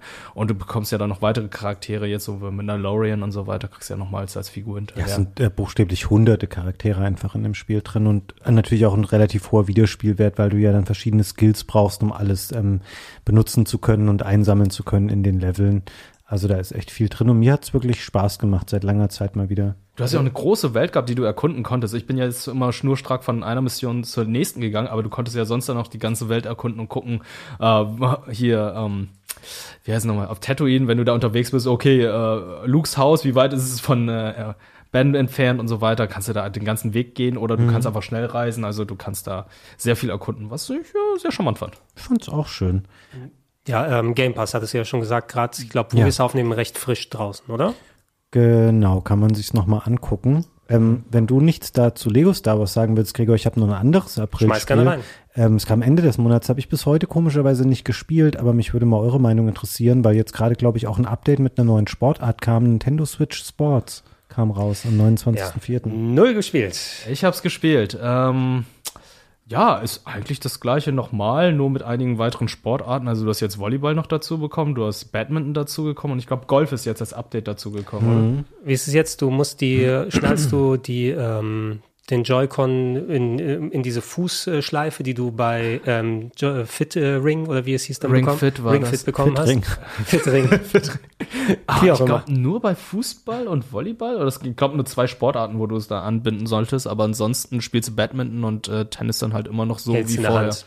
No? Ja, hältst in der Hand und ja. Bowling genauso. Was das Besondere ist, Online-Funktion. Du kannst natürlich mit anderen jetzt online spielen, aber Nintendo und Online, das ist natürlich auch wieder so eine Sache, weil es ist einfach und nicht stabil. Ja, und du musst natürlich für das nicht stabile ordentlich latzen mittlerweile mit Nintendo Switch Online. Ah ja, da war ja was. Günstiger als die anderen, aber immer noch latzen. Mhm.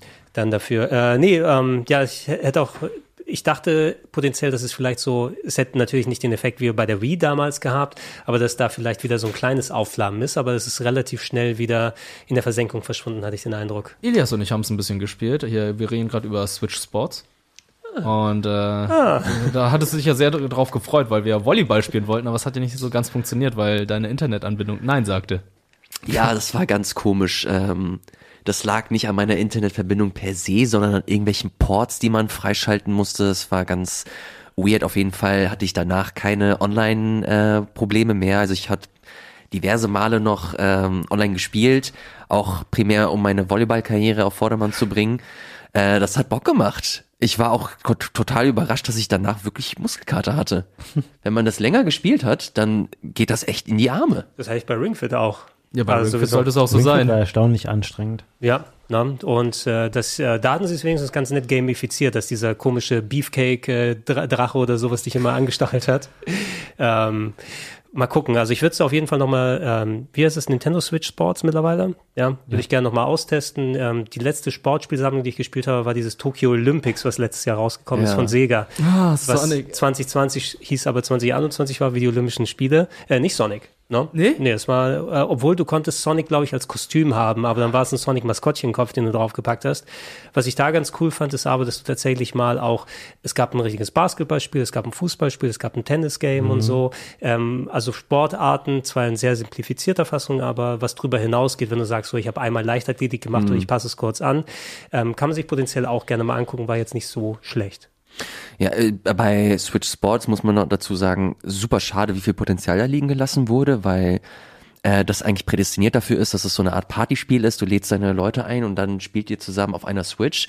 Ähm, könnt ihr generell knicken, wenn ihr keine Dock-Switch habt. Mm, also nur, nur auf der Switch Lite äh, ist da gar nichts. Äh, selbst wenn du da zusätzliche Joy-Con potenziell verbinden kannst. Ähm, ist nicht möglich, weil der eine Screen das wohl verhindert, dass du da irgendwie Splitscreens oder ähnliches hast.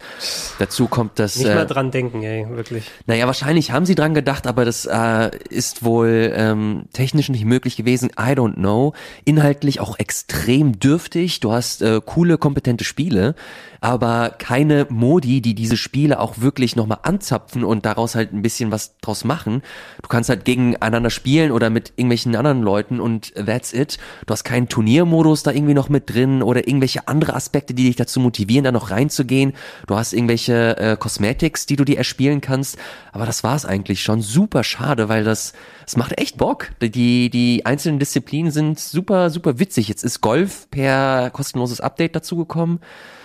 Aber ja, ansonsten, also ko- kommt leider nicht an die Wii Sports Sammlung damals ran. Dafür Das ist war das, auch umsonst damals, also als Beilage würde ich es nehmen, aber jetzt nochmal so es hat, kaufen es ist hat eine so, ganze Switch, ge- äh, äh, eine ganze Wii gekostet, wenn du das haben wolltest. Ja, so gesehen, aber ich finde zum Beispiel 60 Euro für Switch Sports, das ist schon echt hart. kostet aber nicht 60, das ist kein Vollpreisspiel gewesen. Das hat äh, 39,99 glaube ich gekostet. Ja. Kann Ge- gerne nochmal nachgucken. Die hätten es hätte wie Tetris 99 oder der ganze andere Schüssel mit drin sein sollen in der Nintendo Switch Online Subscription. Das sollte so ein Base Game sein, Oh ja. das man sich holen kann. Das wäre Ja. eigentlich die, die ideale Fassung, Ja. wenn du eh online auch spielen musst oder darfst äh, mit dem Game.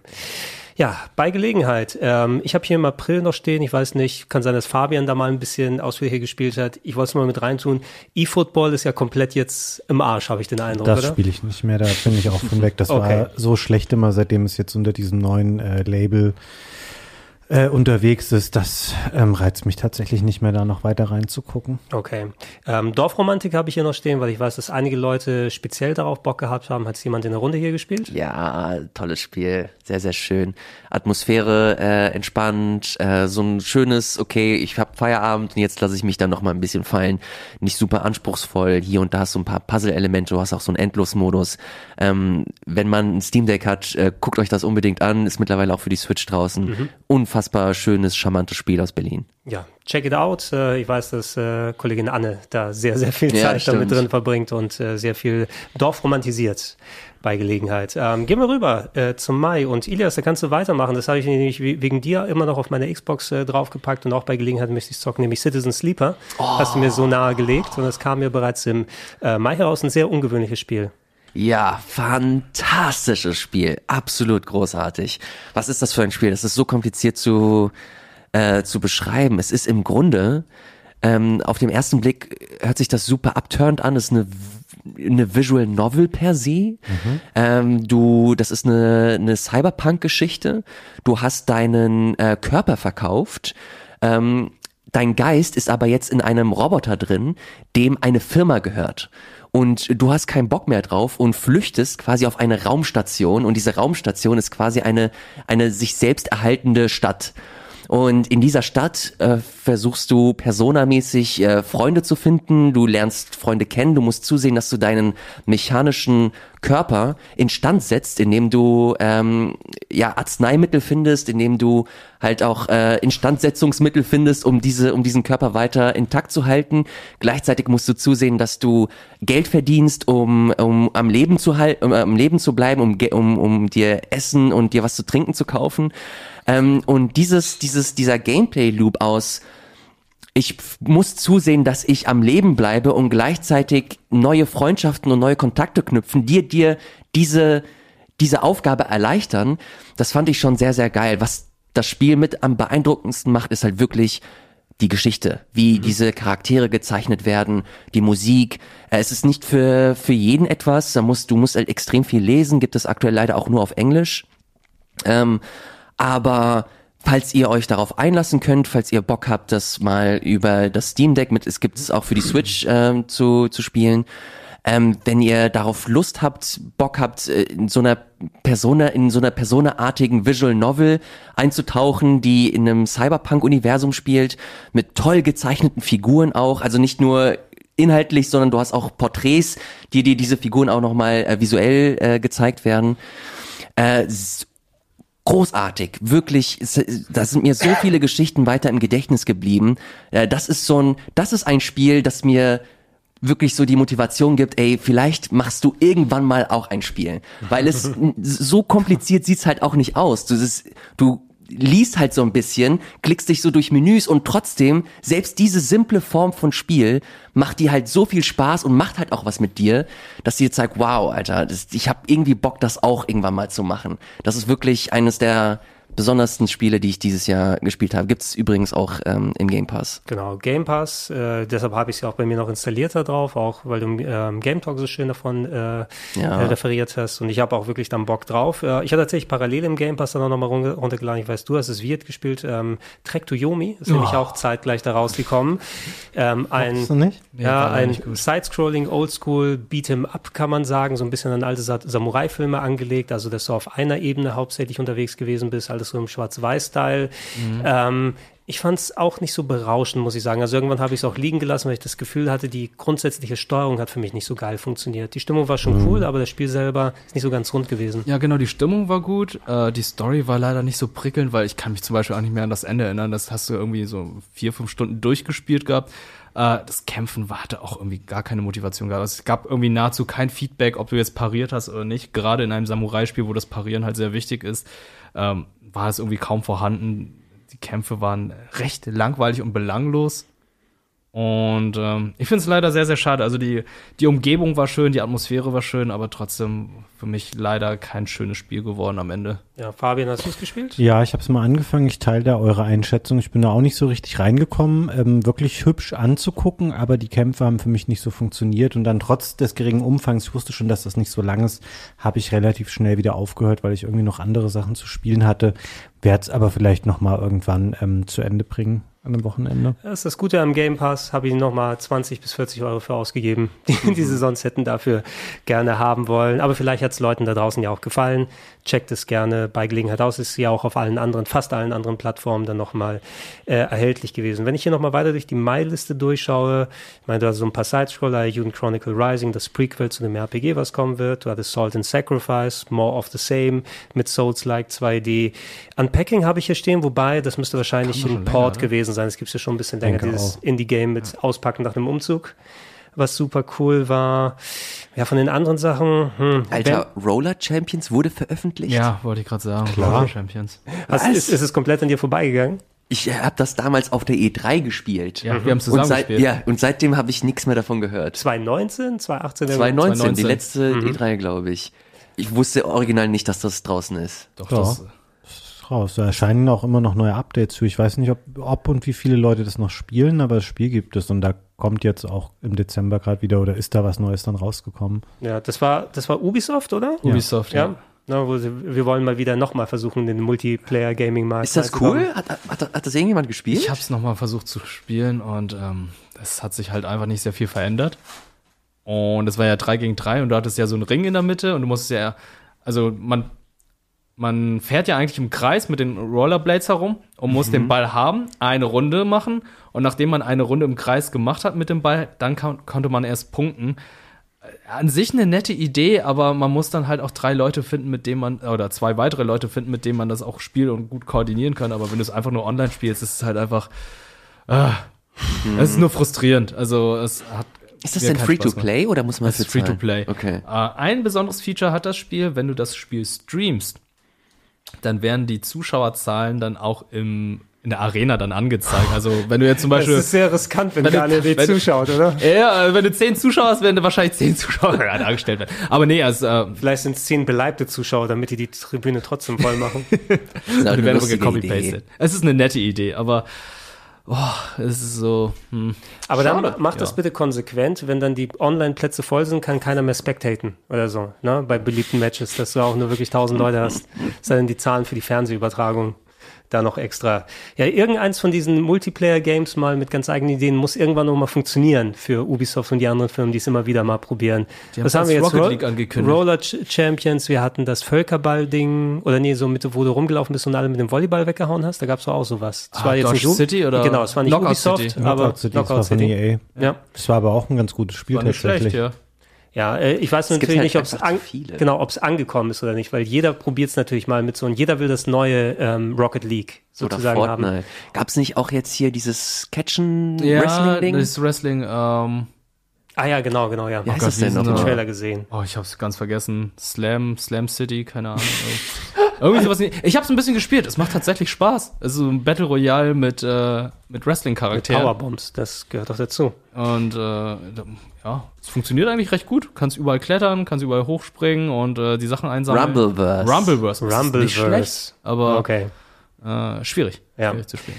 Ich schmeiß eine Sieht Handvoll. auch optisch leider nicht so geil aus. Ja, aber ich- es macht Spaß. Ihr könnt gerne ergänzen, falls ihr was davon gespielt habt, dann schmeiße ich nur eine Handvoll Worte rein. Das Centennial Case habe ich mir noch ein bisschen aufgespart. Sehr aufwendiges FMV-Adventure von Square, was sie auch für den Vollpreis verkauft haben mit richtigen Schauspielern und eine Mord, äh, ein Mord, der vor 100 Jahren passiert ist, den man versucht aufzuklären mit so ein bisschen Bauerntheater da drin. In der Gegenwart. Ich hab's auch versucht zu spielen. Oh mein Gott, die Steuerung ist so komplex. Ja, mit komischen Erinnerungsoptionen oder irgendwelchen Zusatzsachen, die du aktivierst. Ich habe schon Bock drauf, aber das ähm, ist auch was für meine Weihnachtspause. Vanka- Vampire the Masquerade Swan Song, eines der vielen Vampire the Masquerade Games, außer das Richtige, worauf wir alle warten.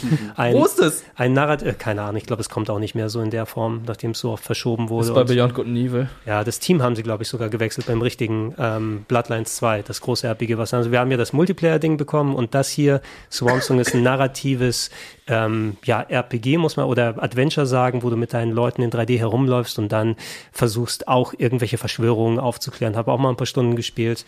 Fand ich nicht so geil. Und Dolmen, äh, ja, Souls im Weltraum, Aus eh nicht gut. Nee, ja, in, in, nicht so in geil. leider, also Souls-like mal wieder. Ja, die haben's versucht, aber leider.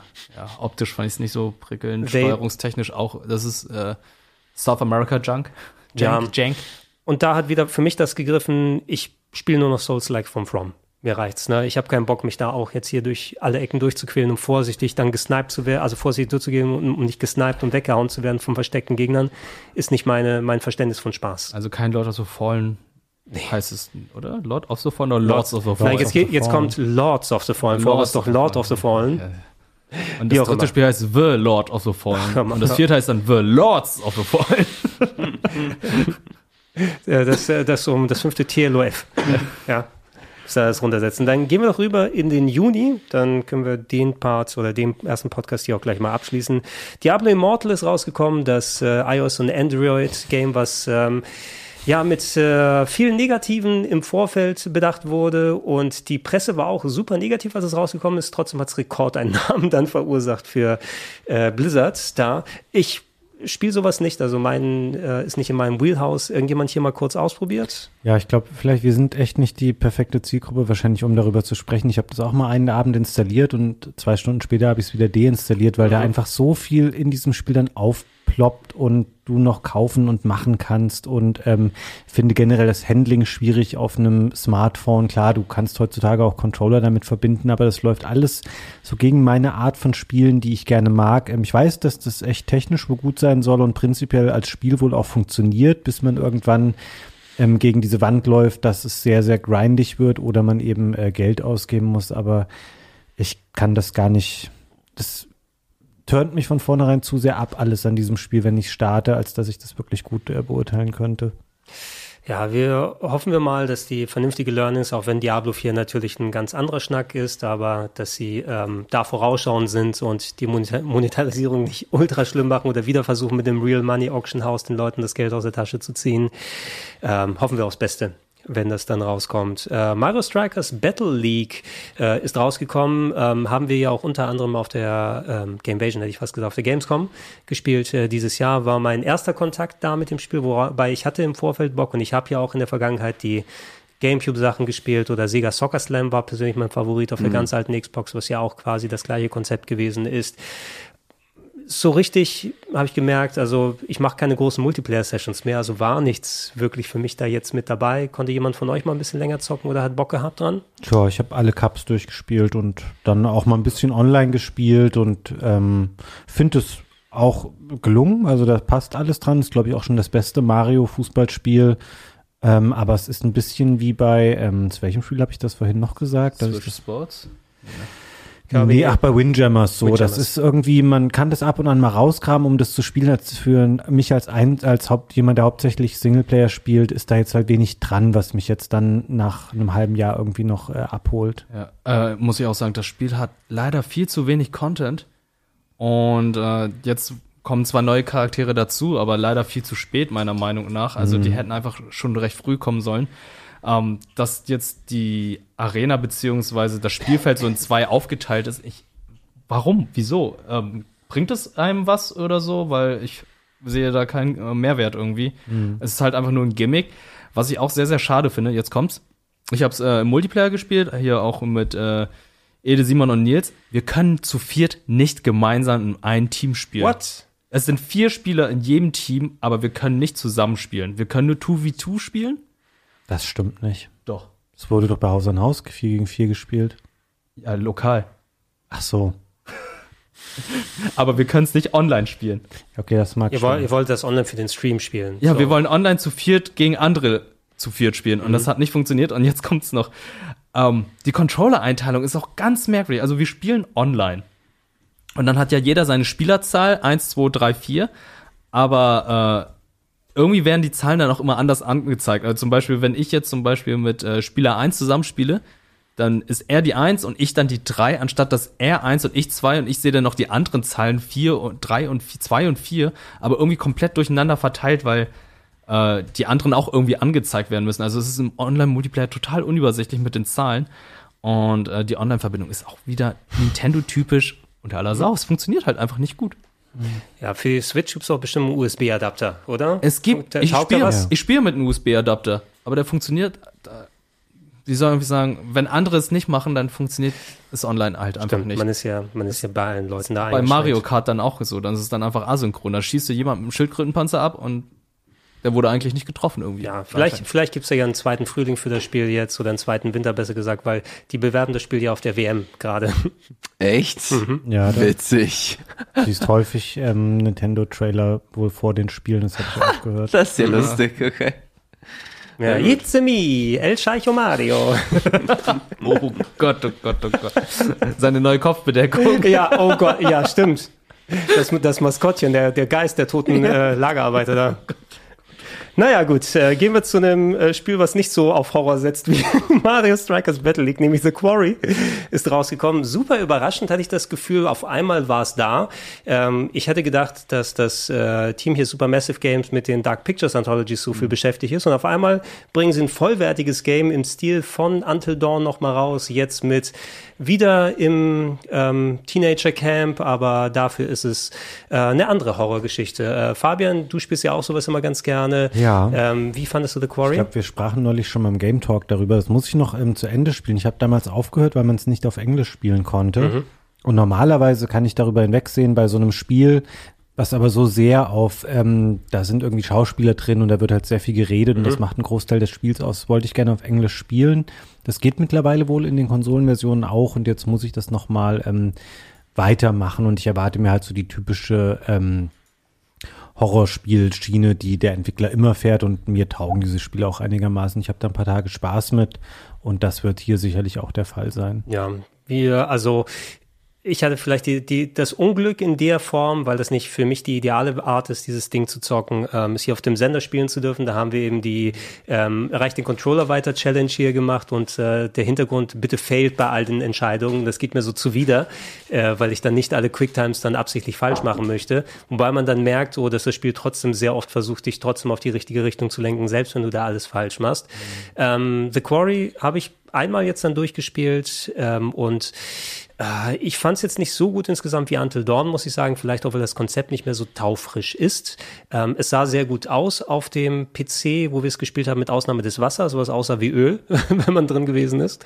Äh, warum auch immer. Und ähm, wir haben es hier dann auch, meine ich, auf Deutsch gespielt. Ähm, da bin ich bei dir, Fabian. Gerade Dark Pictures würde ich auch alles bevorzugen, wenn du die richtigen Schauspieler hast, das auf Englisch dann zu machen. Ähm, sowas wie The Quarry funktioniert ein bisschen besser als die vielen Dark Pictures meines Erachtens, weil das eben die gewisse Länge hat und der Cast einfach viel breiter ist als die drei, vier Leute, ähm, bei denen du bei Dark Pictures für deine fünf, sechs Stunden dann unterwegs bist und da hast du einfach viel mehr Zeit, mal ein bisschen Charakterentwicklung und andere Storywendungen drin zu haben. Und äh, deshalb weiß ich ein bisschen mehr zu schätzen als die meisten Dark Pictures Sachen, aber Until Dawn ist für mich noch relativ weit oben, was die Supermassive Games Games dann angeht. Ähm, wenn wir weiterschauen, Neon White hattet ihr kurz erwähnt. Ich weiß nicht, ob ihr noch was dazu sagen möchtet. Ist ein cooles Spiel, aber es ist sowas von mit Anime-Klischee vollgestopft. Also wer damit nichts anfangen kann, der sollte das um Himmels Willen nicht spielen, weil das schon sehr viel äh, dieses Graphic Novel Ding auch drin hat. Du Download me, Senpai. Ja, aber so in etwa. Kann man das nicht komplett skippen auch? Ja, kann man auch skippen, aber ähm, ist dann auch schon ein wichtiger Teil der Story, weil die Story gegen Ende dann doch wieder interessant wird. aber zwischendurch hast du halt sehr viel dieses, äh, du kannst jetzt deine Kontrahenten daten und so weiter und äh, Uwu? Nein. Nein. Ada, ada. Ada, ada. ja, can, aber, can aber es ist ein ada, ada. super cooles Spiel und ähm, kann ich allen weiter nur, nur weiterempfehlen. Ich hab da so Bock drauf, ey. Das ist ja dieses äh, Speedrun-Kartenspiel mit Waffen. Mhm. Also du hast dann, sammelst da die Karten ein, das sind in Waffen und mit den Waffen kannst du dich dann hochboosten oder heranhangeln oder was auch immer. Die haben dann verschiedene Fähigkeiten, womit du dann schneller durch das Level kommst und äh, diese Speedrun-Challenges, die machen schon Spaß. Du hast es auf, auf Steam gespielt, oder? Ich habe es auf Steam gespielt. Ich ja. habe es auch komplett durch. Ähm, ich glaube, zehn Stunden Spiel. Okay, ja. dann, muss ich deine Zeiten auf Steam schlagen. Muss ja, das, ey, das hat Kuro auch, hat Sebastian auch gemacht, wo ich einfach nur denke, ja, ich spiele es vor als erstes. Natürlich habt ihr dann ein Ziel, um mich zu besiegen. Das stimmt.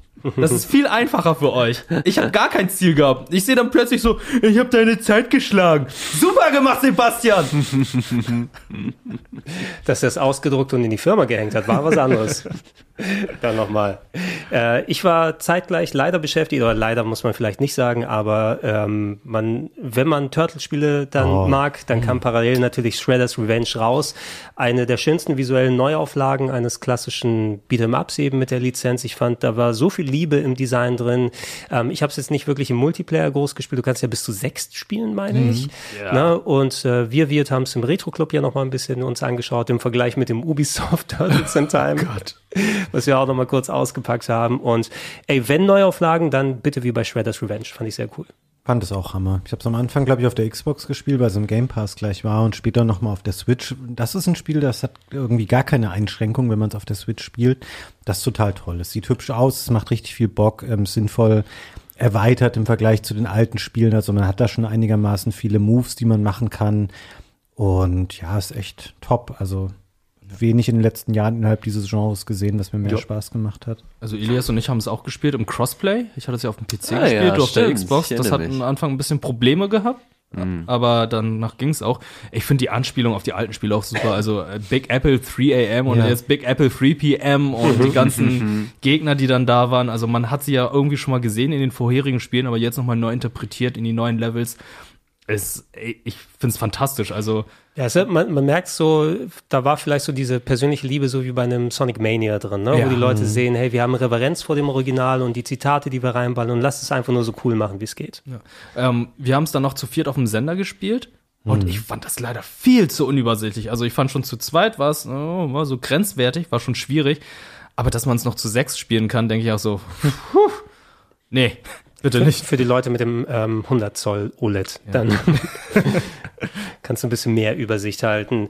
Äh, mein anderes Game of the Year kam daraus, hat keiner außer mir gespielt, würde ich mal schätzen, aber I, The Somnium Files Nirvana Initiative ist in der US-Version da rausgekommen, Mitte, oder gegen Ende Juni und ich habe sowas von reingeballert, die Fortsetzung zum äh, Uchikoshi-Spiel, also der Chefentwickler hinter Nine Hours, Nine Persons, Nine Doors, ähm, hat mittlerweile seine andere Serie um ähm, dann äh, Serienkiller und die Detektive, die ähm, durch sehr verworrene oder verwundene Stories miteinander gehen und versuchen, das Ding aufzulösen, äh, mit einem Traumgänger-Feature. Das spezielle Ding ist, dass die Polizisten, mit denen du unterwegs bin, äh, ist, die haben in eine ihrer Augenhöhlen, dem fehlt ein mhm. Auge, aber da haben sie eine, einen digitalen äh, Augapfel, der auch gleichzeitig eine KI ist, mit denen äh, man sprechen kann und du spezielle Fähigkeiten hast. Und du hast eine Maschine, mit der du in die äh, Träume von anderen Leuten reingehen kannst und dort hast du quasi abstrakte Puzzle-Level, um hinter die verborgenen Geheimnisse der Psyche zu kommen.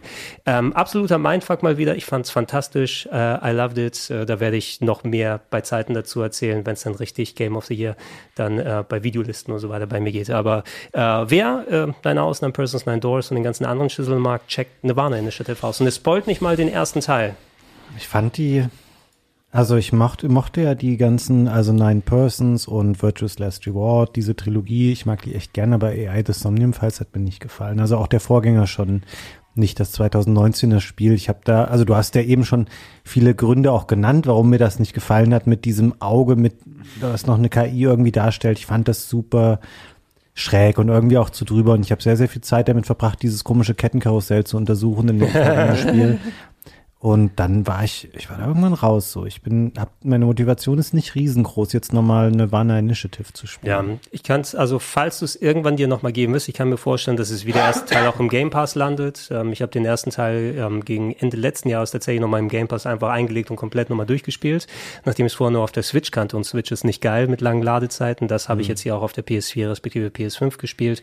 Ähm, die haben Game Design technisch auf jeden Fall schon mal das äh, gestreamlined und besser gemacht, wie das Erkunden geht und auch die Traumsequenzen weniger frustrierend und random, ähm, ohne das zu viel dann zu verraten. Und ich finde, es ist insgesamt das stärkere Spiel.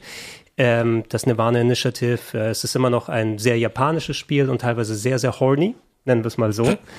Äh, Das hat mich auch gestört beim Vorgänger schon. enorme Horniness, äh, die da auch an den Tag äh, gelegt wird.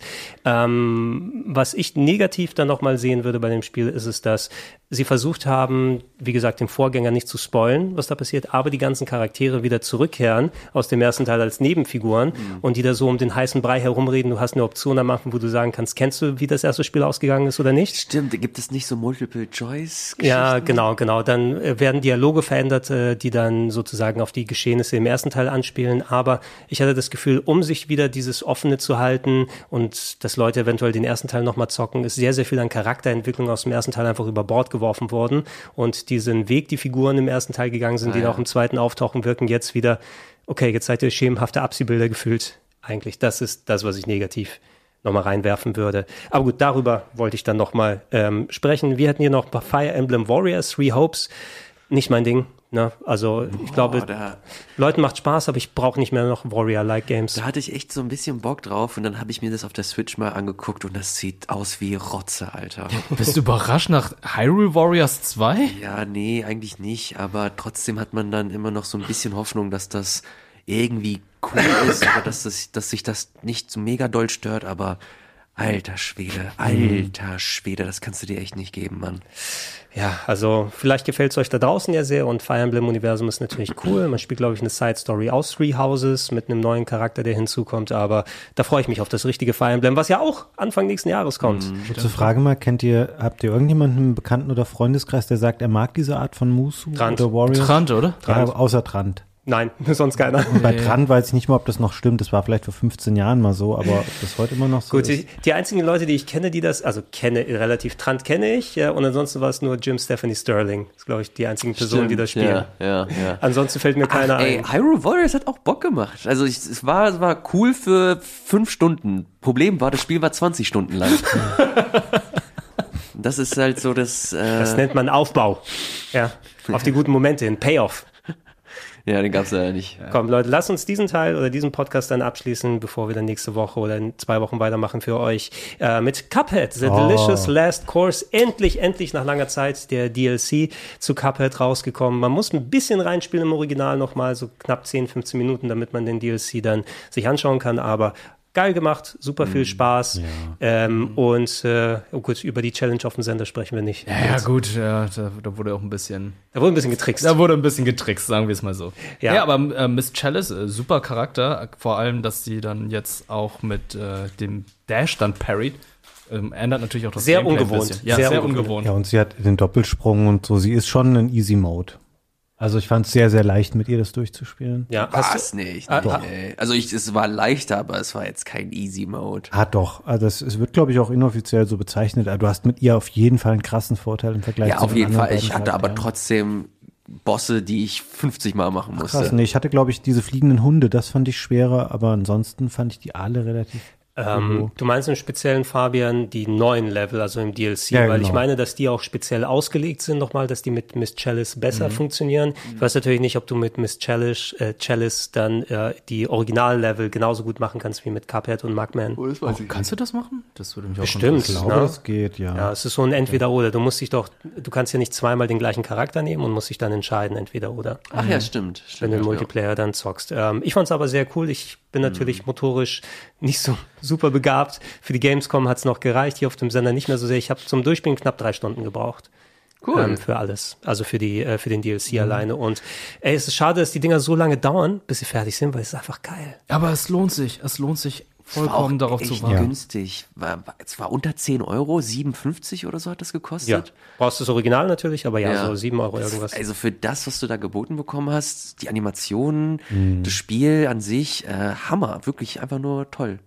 Und schön, dass sie die blöden ähm, Durchlauflevel weggelassen haben. Ja. weil die sind im Ah, Hauptspiel echt nicht mehr so geil. Ich spiele das auch ab und an mal nochmal. Und Man sieht auch, dass bei Delicious Last Course die Qualität der Hintergründe ist deutlich besser. Mhm.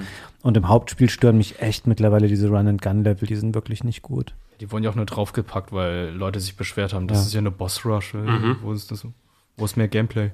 Ja, ich habe, also nicht, dass wegen mir passiert ist, aber ich habe mich auch damals beschwert, als die nur ähm, in der ganz frühen Demo, die ich mal auf der Gamescom vor vielen Jahren vor dem Release vom ersten gespielt habe. Aber mittlerweile würde ich auch sagen, die Bosse sind natürlich absolut das Highlight, was drin ist. Äh, Leute, das wäre das erste Halbjahr gewesen, 2023. Viel Großes mit dabei. Ähm, wir kommen dann nochmal gleich zusammen, zumindest bei der Aufnahme hier und bereden den Rest des Jahres. Ihr da draußen könnt euch gedulden und mal ähm, vielleicht einige dieser Sachen zocken. Checkt gerne auch die anderen Plauschangriffe aus, entweder auf Rocket Beans TV oder auf plauschangriff.de. Was kann man da noch sagen? Holt euch das ABC der Videospiele Level 2. Schönes Weihnachtsgeschenk, äh, wenn ihr es noch nicht habt. Und ansonsten äh, sagen wir Danke und vorerst mal Tschüss, bis dann. Tschüss. Tschö. Ciao.